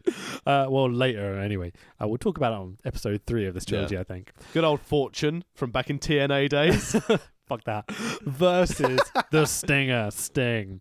So Arn goes to You had to escape. go, the Stinger, All you Sting. have to say his name, you know, anyway. So, uh, Arn goes to escape a full Nelson by getting his feet up on the top rope, and Sting just lets go, letting Arn fall on his back. Fucking Yeah. brilliant spot. Loved it. The, the pantomime sells of Arn Anderson and Brian Pillman in this match. So could, how dare he? They're I'm Arn so- Anderson. They're so good. Uh, Pillman screaming at the camera on the outside. Uh, Arn and Pillman trying every dastardly trick in the book to get the advantage, even though they're two on one, but they can't get the better of the Stinger. Uh, Arn and Pillman flopping around the ring, shouting at the crowd. They are hilarious heels. Just the best. Uh, Arn slams Stinger's head into Pillman's head, old school Anderson style, as they Yeah. put on commentary, sacrificing his own teammate to get the advantage. Uh, commentary do a fucking great job here. I yeah I in Don't know all what else to say. It's just perfect, No. isn't it? and again this is the same thing as having Pillman with Arn Anderson. Yeah. You could already tell just the facial expressions and the little nuances of storytelling Yeah. Oh. that Pillman's getting involved with as well. yeah, sure. E- essentially, it's the finishing school. if you watch any match from this card, watch this one. Oh wait, and the monster truck. So, halfway through the match, Arn's finally got the advantage. Him and Pillman are starting to work over Stinger. they, And- they've also got to this stage as well where Arn Anderson sometimes using Pillman as like a weapon. Yeah, he literally And- chucks him off the top and Pillman misses. and, and, and, and they fucking get great. and they get over all the points like well Arn Anderson Arn and Ola used to use each other as battering rams to get the advantage Yeah. and there's also a really nice point before Flair comes out where Stinger's got uh, Pillman up for a gorilla press slam and the referee climbs on the ropes to stop him doing it it's like it's so good everything you could tell who's writing Yeah. the in-ring story of this match To and it's stop so Sting good. throwing Pillman to the outside. The ref's Yeah. like, no, please stop. standing on the turnbuckle waving his arms and Sting's like alright just throw him down on the canvas Really putting over Sting's strength and the heat coming Yeah. into the match and everything, and how these guys hate each other, you know. Uh, Pillman, when he misses that spot off the top when Arn chucks him, he immediately rolls to the camera and sells at the camera. yeah It's perfect, man. They're so good. The bit on the outside as well, where he's just lying on the back, then Heenan goes like, "He's out." You can see his eyes are rolling in the back of his head. Yeah, so funny, man. So here comes Flair with a huge plaster on his forehead. It's literally what four inches of plaster. Four inches. Couldn't be bothered to get changed. no, he's wearing street clothes still. Wearing slacks and a Uh, t-shirt. Absolutely. He tries to get it on, but the ref gets in the way and drags him out to the corner. Good refereeing. Good Flair- solid refereeing. Flair eventually takes his spot on the apron, awaiting the tag from Sting. The horsemen proceed to work over Sting, as you might expect a, a heel tag team to beat down the guy, you know. Uh, they tease the, ta- the tag to Flair over and over and over.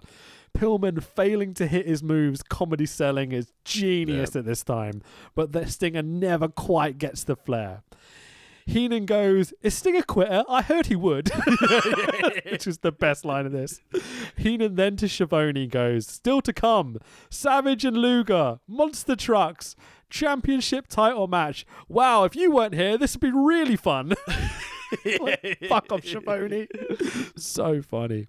So Flair constantly chomping at the bit to get in the ring, grabbing at Pillman. The one where he, like Pillman went really closely, grabbed the back of his hair, and Pillman's face of fear was like, "Oh no!" Absolutely. Flair's climbing the ropes to get at the heels, strutting up and down the ringside, popping the crowd.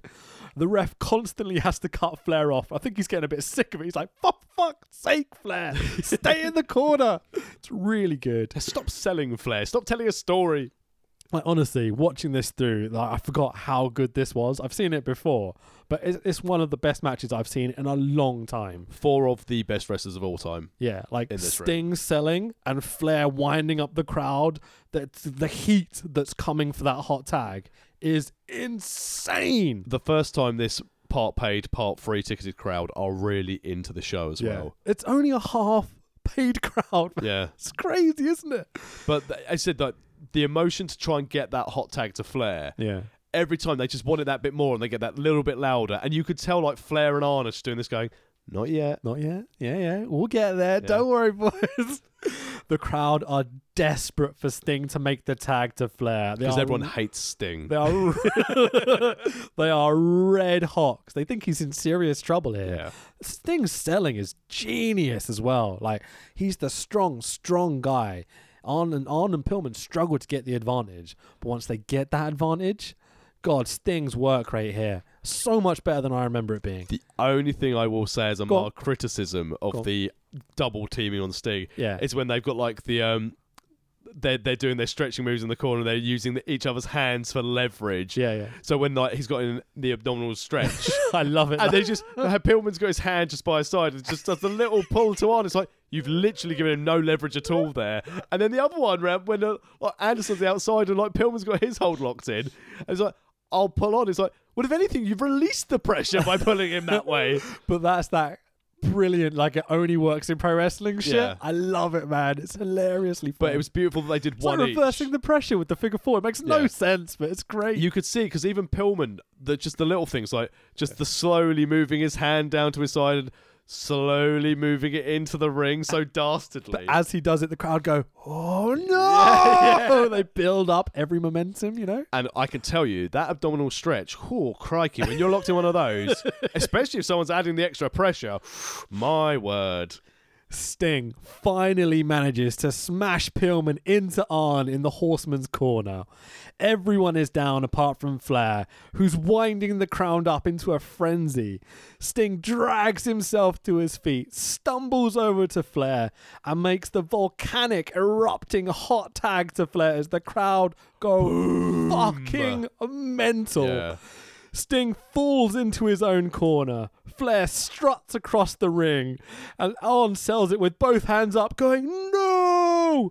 Flair hits the ropes, struts past Arn Anderson, and smashes Sting in the face in the greatest moment that I think I've ever seen in pro wrestling. Uh, The the crowd being so so hot into so like, sh- in shock. They boo the shit out of Flair. It's fucking brilliant. So immediately, Flair, Arn, and Pillman are kicking the shit out of Sting on the floor. It's they had him in the palm of his hand. The whole thing. Fuck, Flair is the best man. Loved it. Holy shit! I, I- like I love pro wrestling. You love pro wrestling. This, This is pro is as wrestling. good as it gets. yeah. fucking hell, man. I, I was never the biggest Flair fan in the world, as we talked on last week's pod. But like this, my God, he's the best to wind up a crowd and to trick them at the last second. I've always said heel flair is the best. The Uh, dirtiest right- player in the game, baby. Riding up that crowd is so good. And as you said, it's just it got to fever pitch, and it was a case of they got the tag, and then they didn't even milk it. It was like nope, straight in. Boom! Flair strutting across the ring, hitting the rope, strutting back, and just smacking Sting in the face. It's fucking. Beautifully done. It's so good. And again, I can ima- you guarantee the live crowd because as you said, like Arn and Flair had had a steel cage match the month before. Yeah. You wouldn't have seen it coming. Absolutely. There was not. literally in this match no foreshadowing whatsoever. No. It's great. It's so perfect. It's just the best. So, uh, I fans. bet you knew about this Heenan. commentary. Heenan selling it like, no, genuinely, I didn't know. It's oh, it's so good. So fans are throwing rubbish into the ring. The whole place is littered. Four finger salutes from Flair strutting in the ring. It's just perfection. It's so so good. Mean Gene at the entranceway calls it the most disgusting thing he's ever seen. Again, if you need he someone never to put watched his something China over, sex tape. but again, if you need someone to put something over, Get Gene on Mean it. Gene out there. Fucking A. Oh, fucking so good. So, um, Gene, really randomly here, cuts back to Hawk without face paint on the WCW hotline as this angle's still going Well, on. Yeah, because Gene Gene basically says he's in the in the aisleway and he's like, right, I'm going to see if I can get a hold of these gentlemen. But if, call now on the hotline. You've got Mike Tanay and Hawk, lying to fans on the hotline, you know.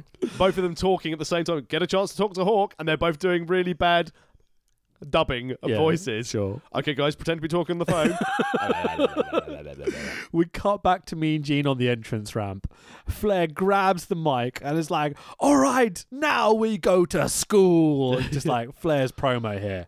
His ultimate hyped, like just coked out of his fucking brain Flair promo. the only thing I I had about this because like as we mentioned the '92 um, Rumble before, and when Yeah. Mm. Flair threw to Perfect, to Perfect's like, oh, cut a promo. I think it caught Pillman off guard. Yeah. It's like, tell him, Flying Brian. And he's like, uh, woo! Woo! Yeah! Throws up the floor. That's about it. And, and Flair sort of looking going, right, okay, I'll do some more talking. Tell him about it, Arn. But Arn knows it's coming because Yeah. he's been here before. And also, he was nice enough to throw it to Ar- to Pillman first because I was like, oh, fuck, it's coming to me next.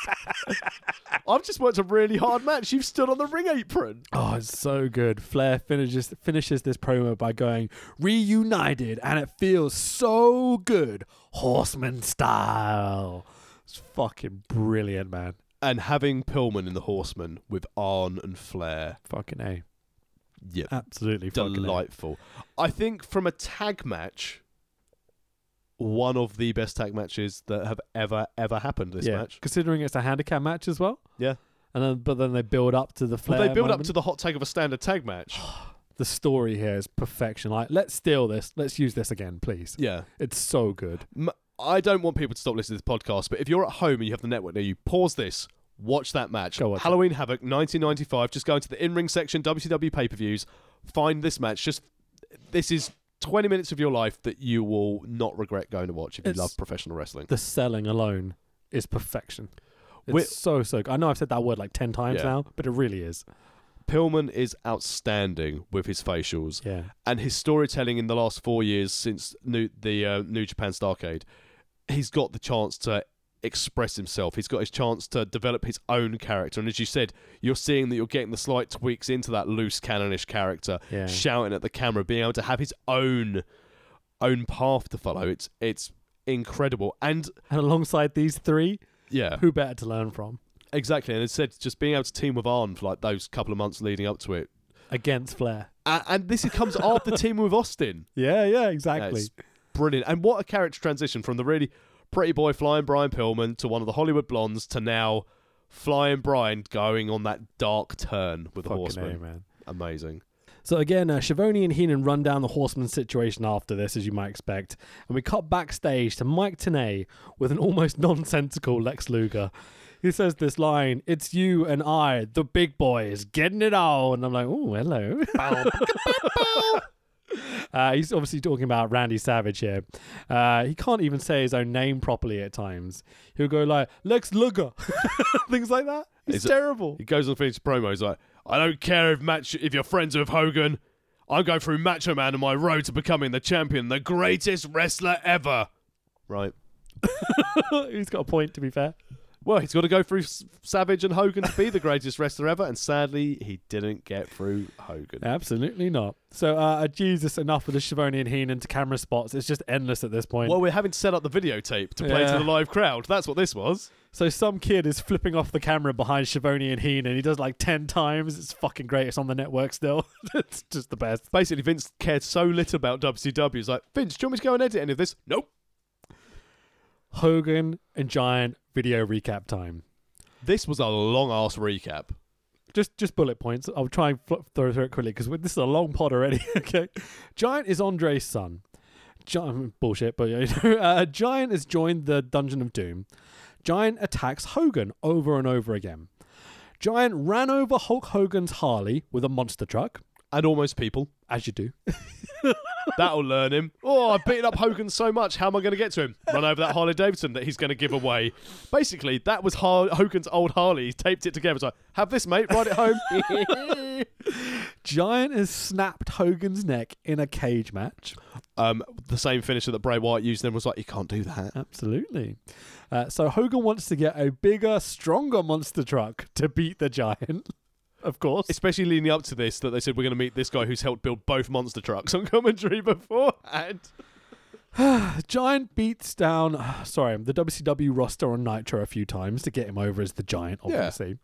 Uh, Hogan tries to confront Giant, but Sullivan, dressed as an old woman, throws powder in Hogan's eyes from uh, ringside. as a fan. who's that woman from commentary? with, the, with the forehead paint, you know? She's got big eyebrows. Oh, for fuck's sake. So the giant snaps Hogan's neck again, and Sullivan shaved off Hogan's um, moustache. Oh, oh, oh no, his just- moustache! It's like Samson. He's lost all his power. so Hogan is now coming out in all black, like Dark Side Hogan. Yeah, yeah. I guess that's what we're going for here. Pre NWO Dark Side Hogan, the So, first time. If not it in was yellow and Michael red. Knee introducing Hogan, he would be Hogan. Mm, let's Yeah, go careful on. so they're also putting over the insurance plan is unveiled. ah, The Yeti. So, um, the voiceover goes. The first machine against machine, as the two first control their sumo monster truck. Singular. Not trucks. well, plural. technically it's barred together, so it's one vehicle. the grammar in this promo, fucking hell. So there's an explosive battle. Uh, sorry, then an explosive battle, and then men against men as the graphic of monster trucks transform into Hogan and Giant. And you're like, okay, so they are the monster trucks? I don't understand what's happening here. Someone was really good at using like animation software in '95 to go. Ooh, yeah. I can make it change from the monster chuck into Hogan. Watch. As the determined Hulk Hogan defends the WCW World title against the most feared and awesome competitor World Championship Wrestling has ever witnessed. Reese. and, and must contend with what lies ahead. God, the grammar in this is terrible. I, f- I forgot a point of this paper that really wound me up, and as you mentioned it, like Hogan's defending the, the World Heavyweight Championship. Fucking Luger in the promo prior to this, I want to be the world's heavyweight champion. Well, you're in the wrong promotion! Fucking A, man. Uh, that annoys me. Like, let's get our gimmicks down. You know, it's not the gold for the rush for the tournament. Battle Royal. so, cut back to commentary position again as Shavoni has been now replaced by Eric Bischoff at commentary. and P- Bob Holly. Bob, Bob Chandler is also here, the man who built Monsters, uh, Hogan's Monster Truck. No, no, Hogan built his own monster truck. per the promo. Bishop's immediately like, this is the guy that built the monster truck. You're like, for fuck's sake, boys, get your gimmicks down. We need to get the petrol head stuff out of the way soon. How heavy are these? And like him going, how big are the wheels? This this petrolhead talk stuff is like, no one gives a fuck. Just get to it, please. Which is what we're going to do other than this comment. How much alcohol's in it? Oh, apparently they run on monster trucks, you know. Yeah, oh, they run a monster energy Mon- drink. monster- the monster trucks run on alcohol. Sorry, is the thing they put over. And so did half the locker room at this stage. Here we go. Oh, the first ever machine versus machine match in wrestling history. Some redneck referee goes over the rules. he Hogan's- stumbles over them like four or five times. But to make sure we got it over, Hogan was like, uh, "Let's let's go through the rules. Tell him, brother referee, brother referee. He's not one of the Dudley boys." there are apparently some charges placed in the circle, Two secret hidden charges. which only one goes off. Yep. Okay, great. And on the outskirts of the circle, not in the circle. You have to sumo your opponent's monster truck out of the ring. The whole truck, not one axle, Not just one but axle. two axles. Both Axel Roses must leave the circle. The E ECW puke copter is back. yeah. So they've got uh, the puke copters circling this, filming it. It's a, quite a cool level of production. Well, at you say least. it's circling it. It's repeating the same shot. They've cut the footage, oh god, putting They- over that there's a car park one side and the river the other. Yeah, I wonder if that's going to be foreshadowing. they apparently weld the monster trucks together. That's a pretty quick weld, by the way. Yeah, I was about to say it takes them what five seconds to weld monster trucks together. Yeah. That immediately dries and it's blend- blended, you know. yeah. Uh, They must be using, I Bonded, know, Gorilla Glue. sorry. Rip the gaffer tape out, that'll work. You, no know. more nails. Here we go. Nothing will come off, lads. you can clearly see the actual drivers of the truck sitting next to Hogan and Giant in their all black suits. Oh, but they got that over on the commentary that you need two people to drive it. It's like they fucked up. We're like, we're gonna have to justify this somehow. Why there's someone sitting next to them that we haven't put a camera on? Yeah. And they talk about how like you know you've got separate axles to drive and all this sort of bullshit. It's nonsense. It was really good that Zodiac got to be her second appearance, so double his money because he's Hogan's other driver. So commentary tried to put this over as a pilot co-pilot bullshit situation. Yeah. Giant pushes Hogan back. Hogan pushes Giant back. Repeat. Giant pushes Hogan back. Hogan pushes Giant. No, wait. Hogan adjusts his rear axle to obviously get in a good position to push the giant back. Fucking hell. oh, So- no, don't get too worried about this because after a lot of this pushing and shoving, like watching Kane versus Big Show for the umpteenth time, yeah. The Hogan truck almost gets pushed out and he hits one of the charges that's supposed to disable the monster truck, but the dis- monster truck is not disabled. Heenan, And, and they miss the pyro. Heenan, in his most sarcastic voice that I've ever heard, goes, This is exciting. it's fucking great. He then continues to go, Is that rain on the roof? Or was Hogan just nervous earlier? it's fucking great. so after this bloody explosion thing goes off, explosion? I Is think that- that's very generous. Yeah. After my confetti cannon goes off at ringside, Hogan's monster truck finally pushes the Giant's monster truck out of the circle. because Big Show forgot where the brake pedal was. both Giant and Hogan out of the trucks now. Giant chokes Hogan and pushes him towards the edge of the building. Hang on, that wall looks obviously permanent. They both conveniently take a step up each onto this wall thing, you know? Yeah. Fucking hell. Hogan throws his hands up, breaking the Giant's grip. Giant goes, Aloha! With both arms. All I can describe is comedy waving. Essentially, he's doing arm stretches. He's doing windmills. Had Big Show done the windmill the other way, momentum would have pushed him back. He would have stood back up. But in the words of Shane McMahon, I'm so big, I'm so dumb, fee, fi, fa, la, la, la. Oh, God. So Giant falls off the fucking roof to his death. Five stories up, ladies and gentlemen. The Big Show plummets, and Hogan looks down and said, "Oh my word, he was white. Quick, I need help." Bob Chandler on commentary immediately goes, "Well, what do we do now?" Like, so banter, and you It's heard fucking Bishop great. Bishop say, "Turn around." Commentary as well. "Oh fucking hell, man!" So Hogan has just murdered the giant, No, well, hang on. Hogan has won the sumo truck match. and murdered the giant in the process. Well, that's, that's kayfabe. no, because he escaped the What big. do you mean no? He didn't push the giant. He escaped his glass, and the Big Show lost his foot. Sorry, the giant lost his footing, and swung his arms backwards, so he fell into that mat. I mean, the the car park or river either side. you know, but it's okay. We've sent security up there. It'll be fine. We've sent security up to the person who's gone down. Oh, so dumb. Your next match. I mean, th- it's not fun to make jokes about this, but you know, a professional wrestling shows if something serious happens, like a wrestler gets injured, the show's called. Whereas WCW, like, oh, the Giant's dead. Let's go with our pre-main event. Luger gives zero fucks as he makes his entrance, just looking happy and jolly to be in a match. Double pay. You would have thought with a, a moment like this, a spot like this on the show, you'd probably put something dead after it, you know? And that's what they did. well, this is overbooked to shit. You got Lex Luger versus Macho Man Randy Savage.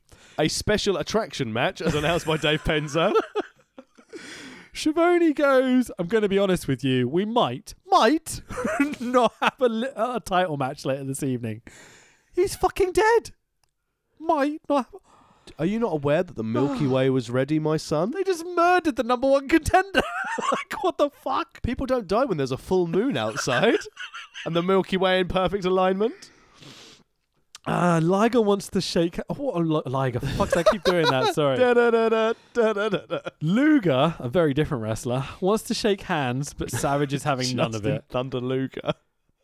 Massive racist Jimmy Hart comes out and stands at ringside. Heenan then goes, They're not allowing the cameras outside. That doesn't sound good talking about the monster truck shit. Heenan does not give a fuck about this match at all. Do you know why? Because the monster trucks have been airlifted off the top of the building and they're not there anymore. That's why the cameras can't go out there.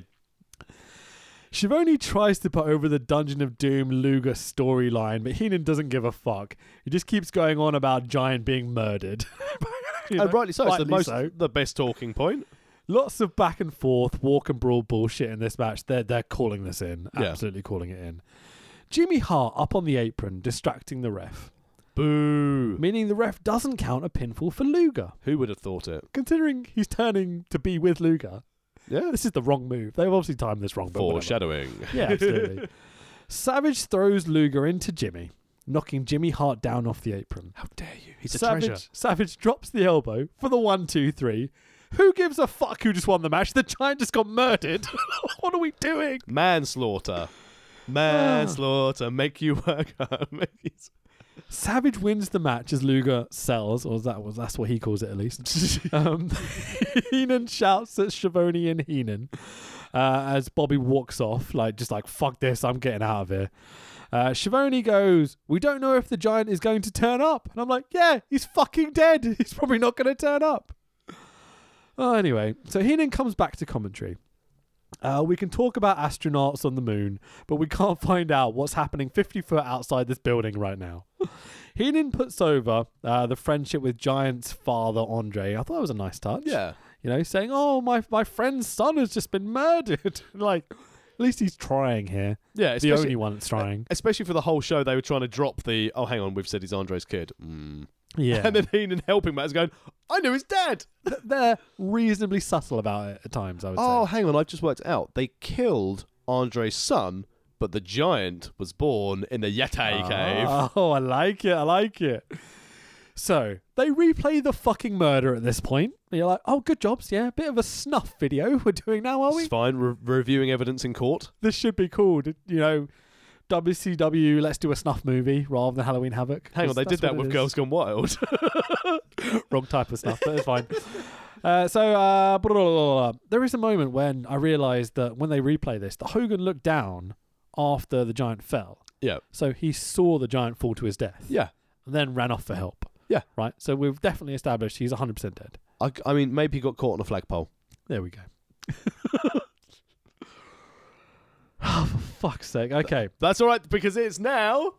Wait, hang on, hang on, hang on. We've got something else to do, haven't we? No, it's Uh, oh introduction of Sharoni Michael. goes, uh, we've still been waiting. There's no giant yet because he's fucking dead. I think we've what the established fuck? they do a lot of sh- shilling, and then Oh. and then I'm thinking about the heel turn that happens later. Sorry, yeah, it then, doesn't we- happen then yet. we've does got it? Big Mike Mikey B kicking out. So Michael Buffer's in the ring, and I'm like, surely this is the end of the, the show at this point. We just call it and we go home, right? Someone's died. We count it to ten. If Big Show's counting out, he's lost the title opportunity. So Michael Buffer starts to do his in-ring shtick as always. Buffer starts to introduce the giant and he goes, "There's been a change." as Hulk Hogan makes his it's entrance American made. in his jolly American man. bottom Fucking blue shit. coming after you. Hogan cuts a promo. Hogan suggests that the giant fell onto the car park, so he's 100% dead.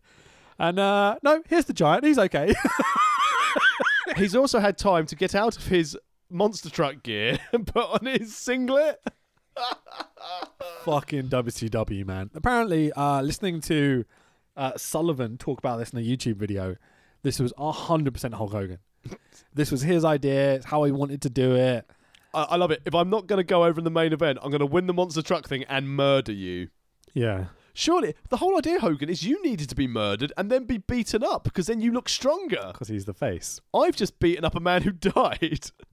Sullivan tells a story about being upset with this idea, then going away and, as he put it, taking something in his hotel room to get over it, and turning A up bath. He turning took a bath. took a lovely bath. turning up five minutes after they'd shot the bit with the monster trucks and being like, "Oh fuck, it's done. There's nothing I can do now." you're like, "It's great. It's so funny." But you can imagine that frustration in any job that you're Mm. in. Like, you're in charge, but your boss above you does this. Right, I've got a great plan for this.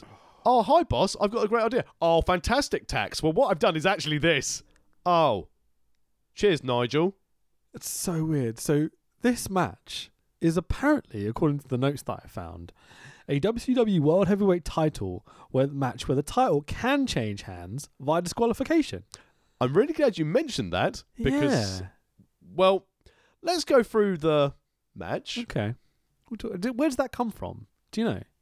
No idea, but it certainly throws things around at the end. Because they didn't mention it, did No. they, on commentary? But it's definitely promoted as this. It's promoted that, but nowhere during the introductions was it mentioned that it could change on a DQ. Yeah, maybe with purpose. I wonder what we might be alluding to if you've not watched Halloween Havoc 95. so we've got Hulk Hogan with Jimmy Hart.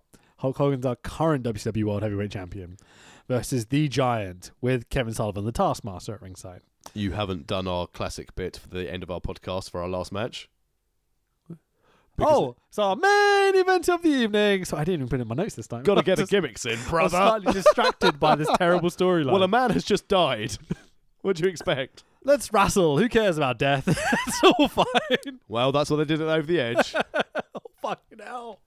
I knew we had to put it in there somewhere, but like, yeah, Jesus Christ. Any wrestling show where that happens should stop instantly. Let's Absolutely. get that done. Quick side note British Bulldog going to Hall of Fame. Very, very good. Deserved. Jolly well good. overdue. Well overdue. But I Will this think- kid induct him is the interesting bit. here. Yeah. But as opposed to people that are well overdue, this match was very long. For a lot of kick punch struggle in the corner, this was fucking awful. They, f- I don't disagree. Uh, well, I agree completely. They face off. The bell rings. Uh, Hogan takes off his bandana, and he has forehead paint, just like Sullivan on the outside, because you know wrestling. And Big Show was like, Daddy! it's like, oh no, Andre. Andre's dead, mate. Giant no sells everything, deservedly so. Hogan does some selling. Fine. Yeah. Okay. Because he wants to get his little mate over. It's fucking trash, but yeah, it is what it is. Uh, commentary try and sell that Giant is not a man. He's superhuman because he survived a fall off a five story building. I imagine basically Giant fell off and did this. No! Hello. oh, crapping hell. Oh, that was a long fall. And then did this guy, oh no, I left my wallet in the monster truck. I've got to go up five flights of stairs. It's fucking brilliant. Hogan clothesline the think giant. You've got the word for shit wrong. Hogan clothesline giant over the top rope. I just lost my hat, but let's carry on. just vaccine, I'm done. oh, we dropped fifth, five floors, it's dead. oh, it magically appeared. It's fine on my head. Sullivan tries to get the giant to the back, but Hogan drags Giant back into the ring because you know Giant's a heel. And this is what heels have to Yeah. do, right? They've got to escape from their title match.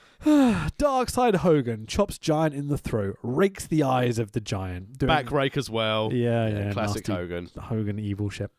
Uh, but Giant hits a big backbreaker.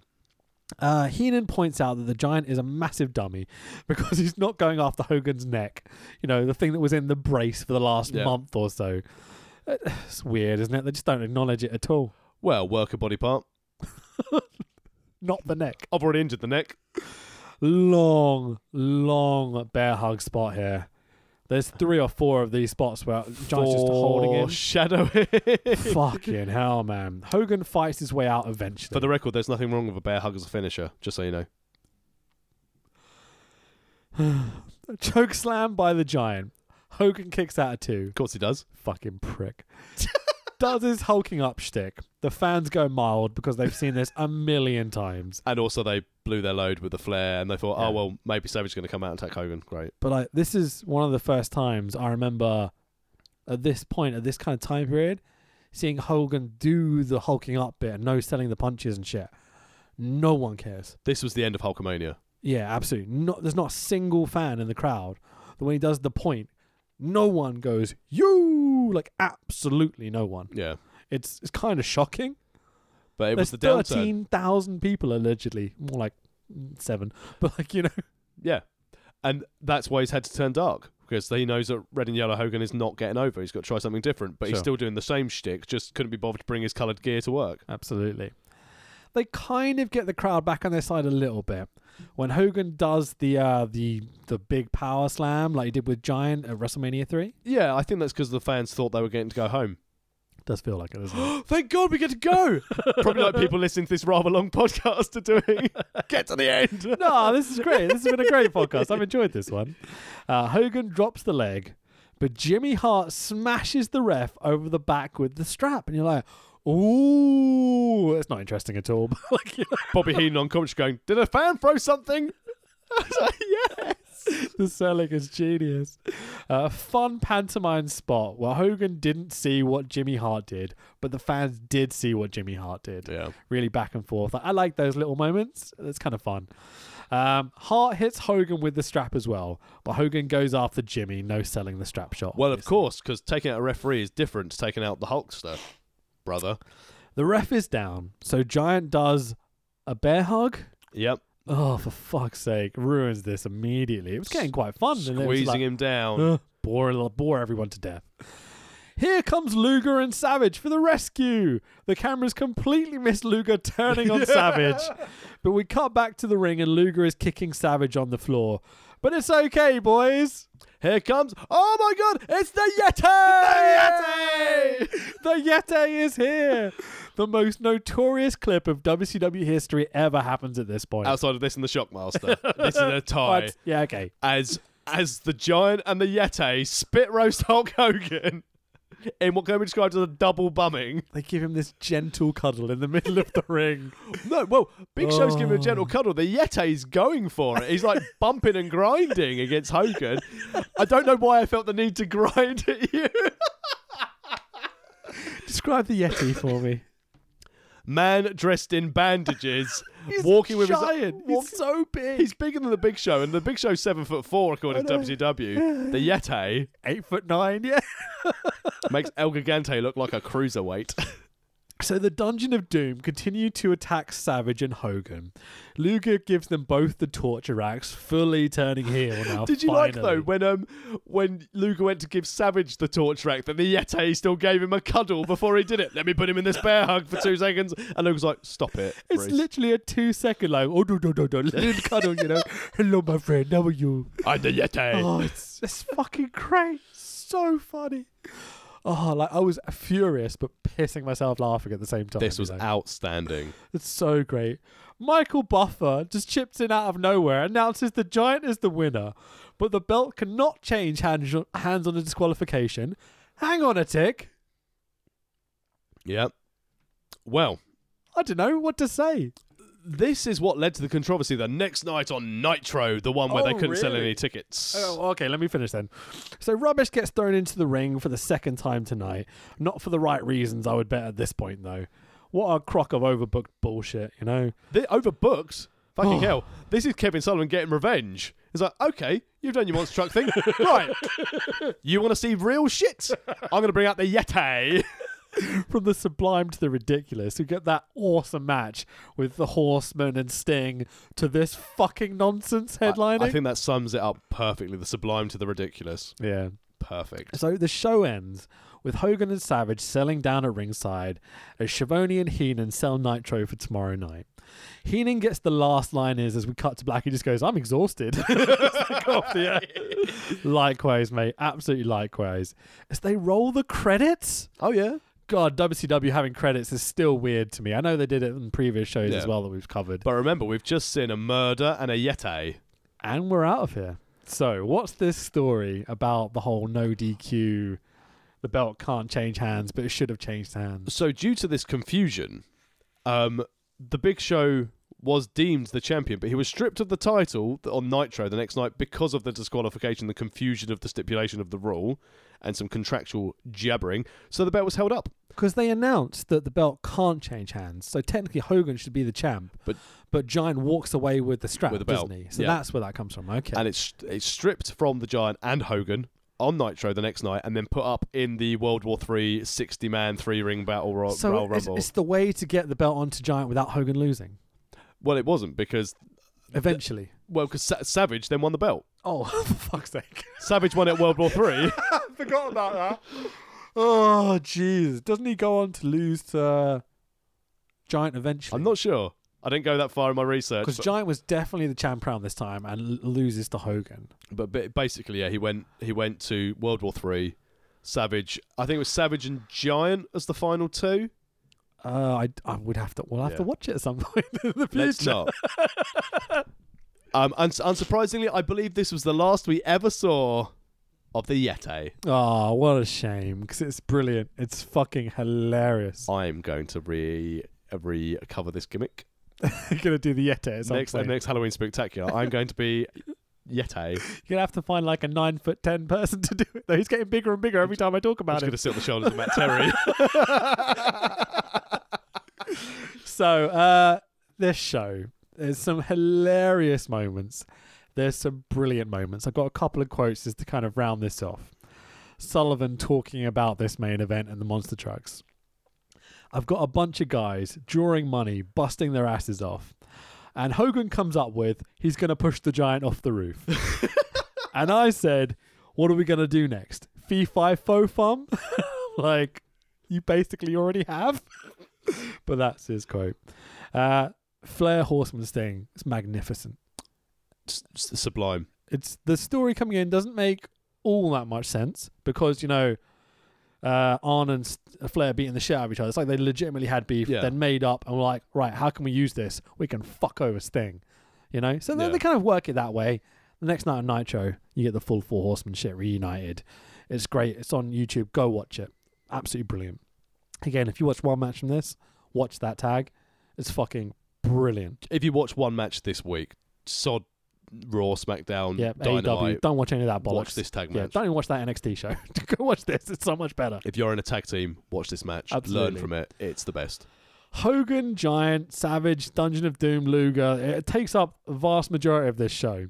Why is Kevin Sullivan anywhere near a flipping main event? I appreciate the attempt to tell story at least. it was Halloween, so I, I will let it go. Yeah, it's Halloween Havoc. They always overbook on Halloween Havoc, but it, it's it's way too much. Way too much. Do you think if they'd gone further, it would have gone full circle? If they bu- overbooked it even more, it could have come back round to being brilliant. I mean, quadruple turns. I'm all about. You know what I mean? I would have been happy had the monster truck gone over the edge. but, but think about it. You've got like early in the night. Oh, for fuck's sake, there's so much to talk about. You've got just think about the heel turns in one night. You've got Luger, Hart, kind of Hogan. you know what I mean? And Flair, Yeah. all turning in one show. Yeah. It's it's way too much. But in fairness, there were 13 matches, and not including the pre-card, the, uh, like the undercard, where you had Benoit on the undercard as well, Guerrero Yeah. on the undercard. None of those guys feature. Malenko's on the undercard. You know, I think you had the Harlem Heat on the undercard. Yeah, yeah, they were. None of them on this show, but we've got 17 minutes of fucking DDP and Johnny B. Bad. Do you know, know what why? I I, think because the lads were like, "Oh, guys, we can cut some time off this game on this card. I don't want anything to do with this. You're all right. We'll stay on the dark match. mean? They've got Rey Mysterio for fuck's sake, and they're like, nah. We'll use Mr. L JR JL. Nice JL bait. oh, oh, that's good. That's nice. Yeah. Oh, it's fucking funny. So, uh, way too many Shavoni Heenan bits to camera. Like, it becomes difficult because you start to get momentum going, and then you have to cut to them, and they have to do something. And But that was It that kills was the the, crowd. whole thing in WCW pay per views. Always the Yeah. commentators where they turn their chairs around, face the camera, t- so you could see the ring while everyone got out. thank God they took this away eventually. Yeah. You know, because it is it's too much. You know, it really is. But Bobby Heenan, love it. he's just the best all night long. I've only written down a couple of quotes here and there just to highlight like moments that I really enjoyed. But again, this could be 90 minutes of me just saying Bobby Heenan stuff. Um, so a couple of quick little quotes to finish this off. On 83 weeks with Conrad and uh, Bischoff. Bischoff described watching this show back as a learning experience, which I think is fair enough. Uh, Shivani probably has the best quote. again, if you watch this show back now, because trust me, it's well worth a watch. Watch this along with the Shavoni What Happened When podcast with Conrad, because Shavoni's doing commentary and they're talking bollocks as they go along. It's it's genuinely. I, I was walking up to the shop earlier to get a drink, listening to it, pissing myself laughing. I had to stop outside the shop and take a breath so the guy didn't think what I was being weird or something. Shavoni says there's so many great memories. A lot of shit went on at this show. A lot of shit that remains iconic shit. Totally agree. Yep. Maybe for all the wrong reasons, but let me say this. You can remember what happened in 1995 at Halloween Havoc, but what happened last week on Raw. And that sums up exactly how I feel about this. It's terrible at times, but I love it. I remember almost every moment about this show. Yep, and that's fair enough. It's Yeah. it's a complete thing, and that's why sometimes while we slate this a little bit, Yeah. what are your memories of wrestling? Well, the Yeti. Oh my God, it's the Yeti! I mean, man, you, you don't. Flair turning like this. I didn't even know the commentators all been binned off on Raw. And it was back to Tom Oh, have Phillips and Jr. Sorry, it's not Interesting. um, um, Jerry Lawler. Wow, okay, fair enough. It's been like that since the start of January. I don't watch Raw. I'll occasionally tune in like after a big pay per view or something. I'll watch after the Rumble to see what happens, you know. I'll watch after Mania to see what happens, but I can't watch it week to week. Mainly's the next show I'm going to cover for uh, for watching, and obviously we may have to adjust our schedule for the next spectacular in the Far East. Indeed, yeah, yeah, fucking hell. Um, I've got a bit of an outro here to lead on to the Pillman thing, but what do you think of this show overall? Go on. Dog shit. Outside of the, the one of the greatest tag matches ever, um, and the Yeti, Yeah. they This- are the high points for me. This is a four cornflakes for me though. There's a three cornflake for me. It's got everything I want to talk about in pro wrestling. It's got Literally the tons good, of bad, and the story. ugly. Absolutely, man. Everything we started this podcast to do. Yeah. You know, this is perfection. I know this this show has been podcasted to death now, but to watch this through and to listen to these people talk about it and stuff, it's so much fun. I watched the NXT show this week. I fucking hated it. Everyone's coming out going, it's the greatest show of all time. You know, where's the faces? Where's the heels? Where's the story? You They're know, on the main roster, and everyone shits on it. but ah, it's it's. I don't think. even that has it. Oh, Um, don't like Baron Corbin. He's a dickhead. Um, That's the point. You know, you're not meant to like him. He's he's good. He's really good. Baron Corbin's come a long way. Randy Orton's being such an asshole. But like, yes. it's as simple as like I love Tegan Knox, like in every Yep. sense of the word. She's like perfection for me.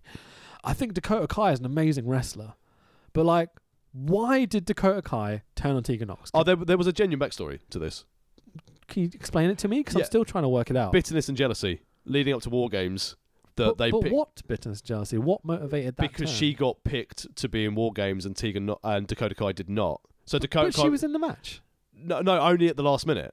So she was only because someone got injured because Maya Yim got injured. That's so weak compared to I've got a dungeon of evil dickheads. you know what I mean?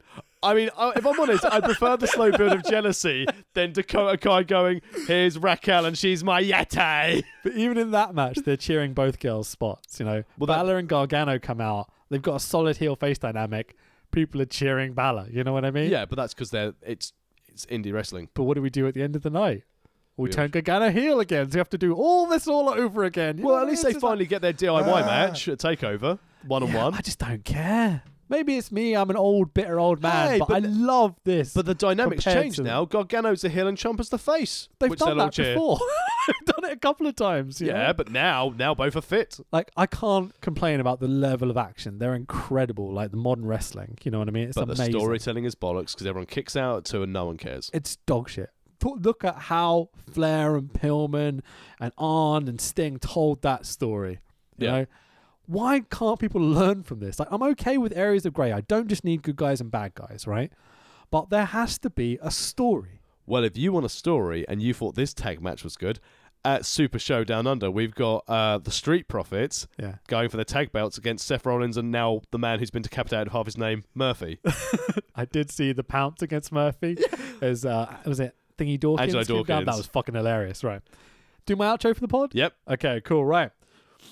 The end of 1995 would see Brian Pillman start to ditch the fly-in character in favor of developing the loose cannon, which we will discuss next week on the final episode of our Brian Pillman trilogy, WWF's In Your House 17 Ground Zero from 1997, where Pillman will face off with Goldust in the indecent proposal match, Oh, this was so good. Pillman's last match on pay per view. God, I'm looking forward to watching that. show. Cannot wait. Yeah. It's about a year before I was my absolute obsession with professional wrestling really began. Like I watched some of the early stuff, some of the golden era, some of the new era kind of on VHS. But the beginning of 98 is where I really came in. Proper like full full flow attitude era. So to go back 6 months and see what leads in to my fandom, fuck I'm excited for next week. This show, Ground Zero, was amazing. And this whole build up with Gold Dust and Marlena being involved, With Pillman legitimately dating Marlena years before. tasty. We will talk about this all next week in part three of this awesome trilogy. I have loved doing these shows. Brian Pillman is one of the top 10 professional wrestlers who have ever walked this planet. Sure. Right, we'll see you next week, people. Hang on, before you go, Go on then. we've got to shill shit. Go on then. Where can Oh, people yeah, I find forgot you on about that. social media? I'm fanboy Rich on Twitter and Instagram. Uh, I'm at the Tex Williams on Twitter, Facebook, and Instagram, but more importantly, follow us at World of Rest Pod on the Twitter. If you like what we do, please leave a review on your podcast app of choice. Tell a friend, leave us a review. Let us know a show recommendation. We've got another fantastic recommendation of doing the Canadian Stampede We at some point in the have. future, which I cannot wait to it's do. on the list. Um, and again, for everyone who's left a comment, who everyone who's interacted with the pod, thank you very much. We're really glad you enjoy it, and we hope you enjoyed part two of the Brian Pillman trilogy. Shout out to all our regular listeners and subscribers, by the way. We've got a real solid kind of listener base going on. I I love interacting with you. So yeah, get in touch. Let us know what you think. Suggest shows. We're talking about doing a um, a Barry Windham trilogy down the line. yeah, So start suggesting shows what you think would be good for that. If you've ever seen him or any shows that involve him, and I'd also like to put forward if you'd like me to do a Yeti trilogy, let us know some shows you've seen the Yeti we're on. just going to watch this three times. no, because I'm sure the Yeti must have appeared on some Independent somewhere. well, we could do the flock, Big Reese. Oh no, it must be the Yeti. I want the Yeti on the Independence. If you can find footage of the Yeti outside of WCW, just Yeah. send it to at World of Rest Pod. How long have we been going today? far too long. I'm not even going to turn around because my eyesight's terrible. I think this might be our longest pod ever, Uh, thank you for sticking with us till the end if you have. apart from Super Quiz Cups. Go watch Super Quiz Cup three, by the way. It's really good. oh, yeah. Super Quiz Cup. WrestleMania's coming soon. I hope I don't fucking win it again. I've got a plan. Oh, great. Let's go. Take care, everyone. Bye bye.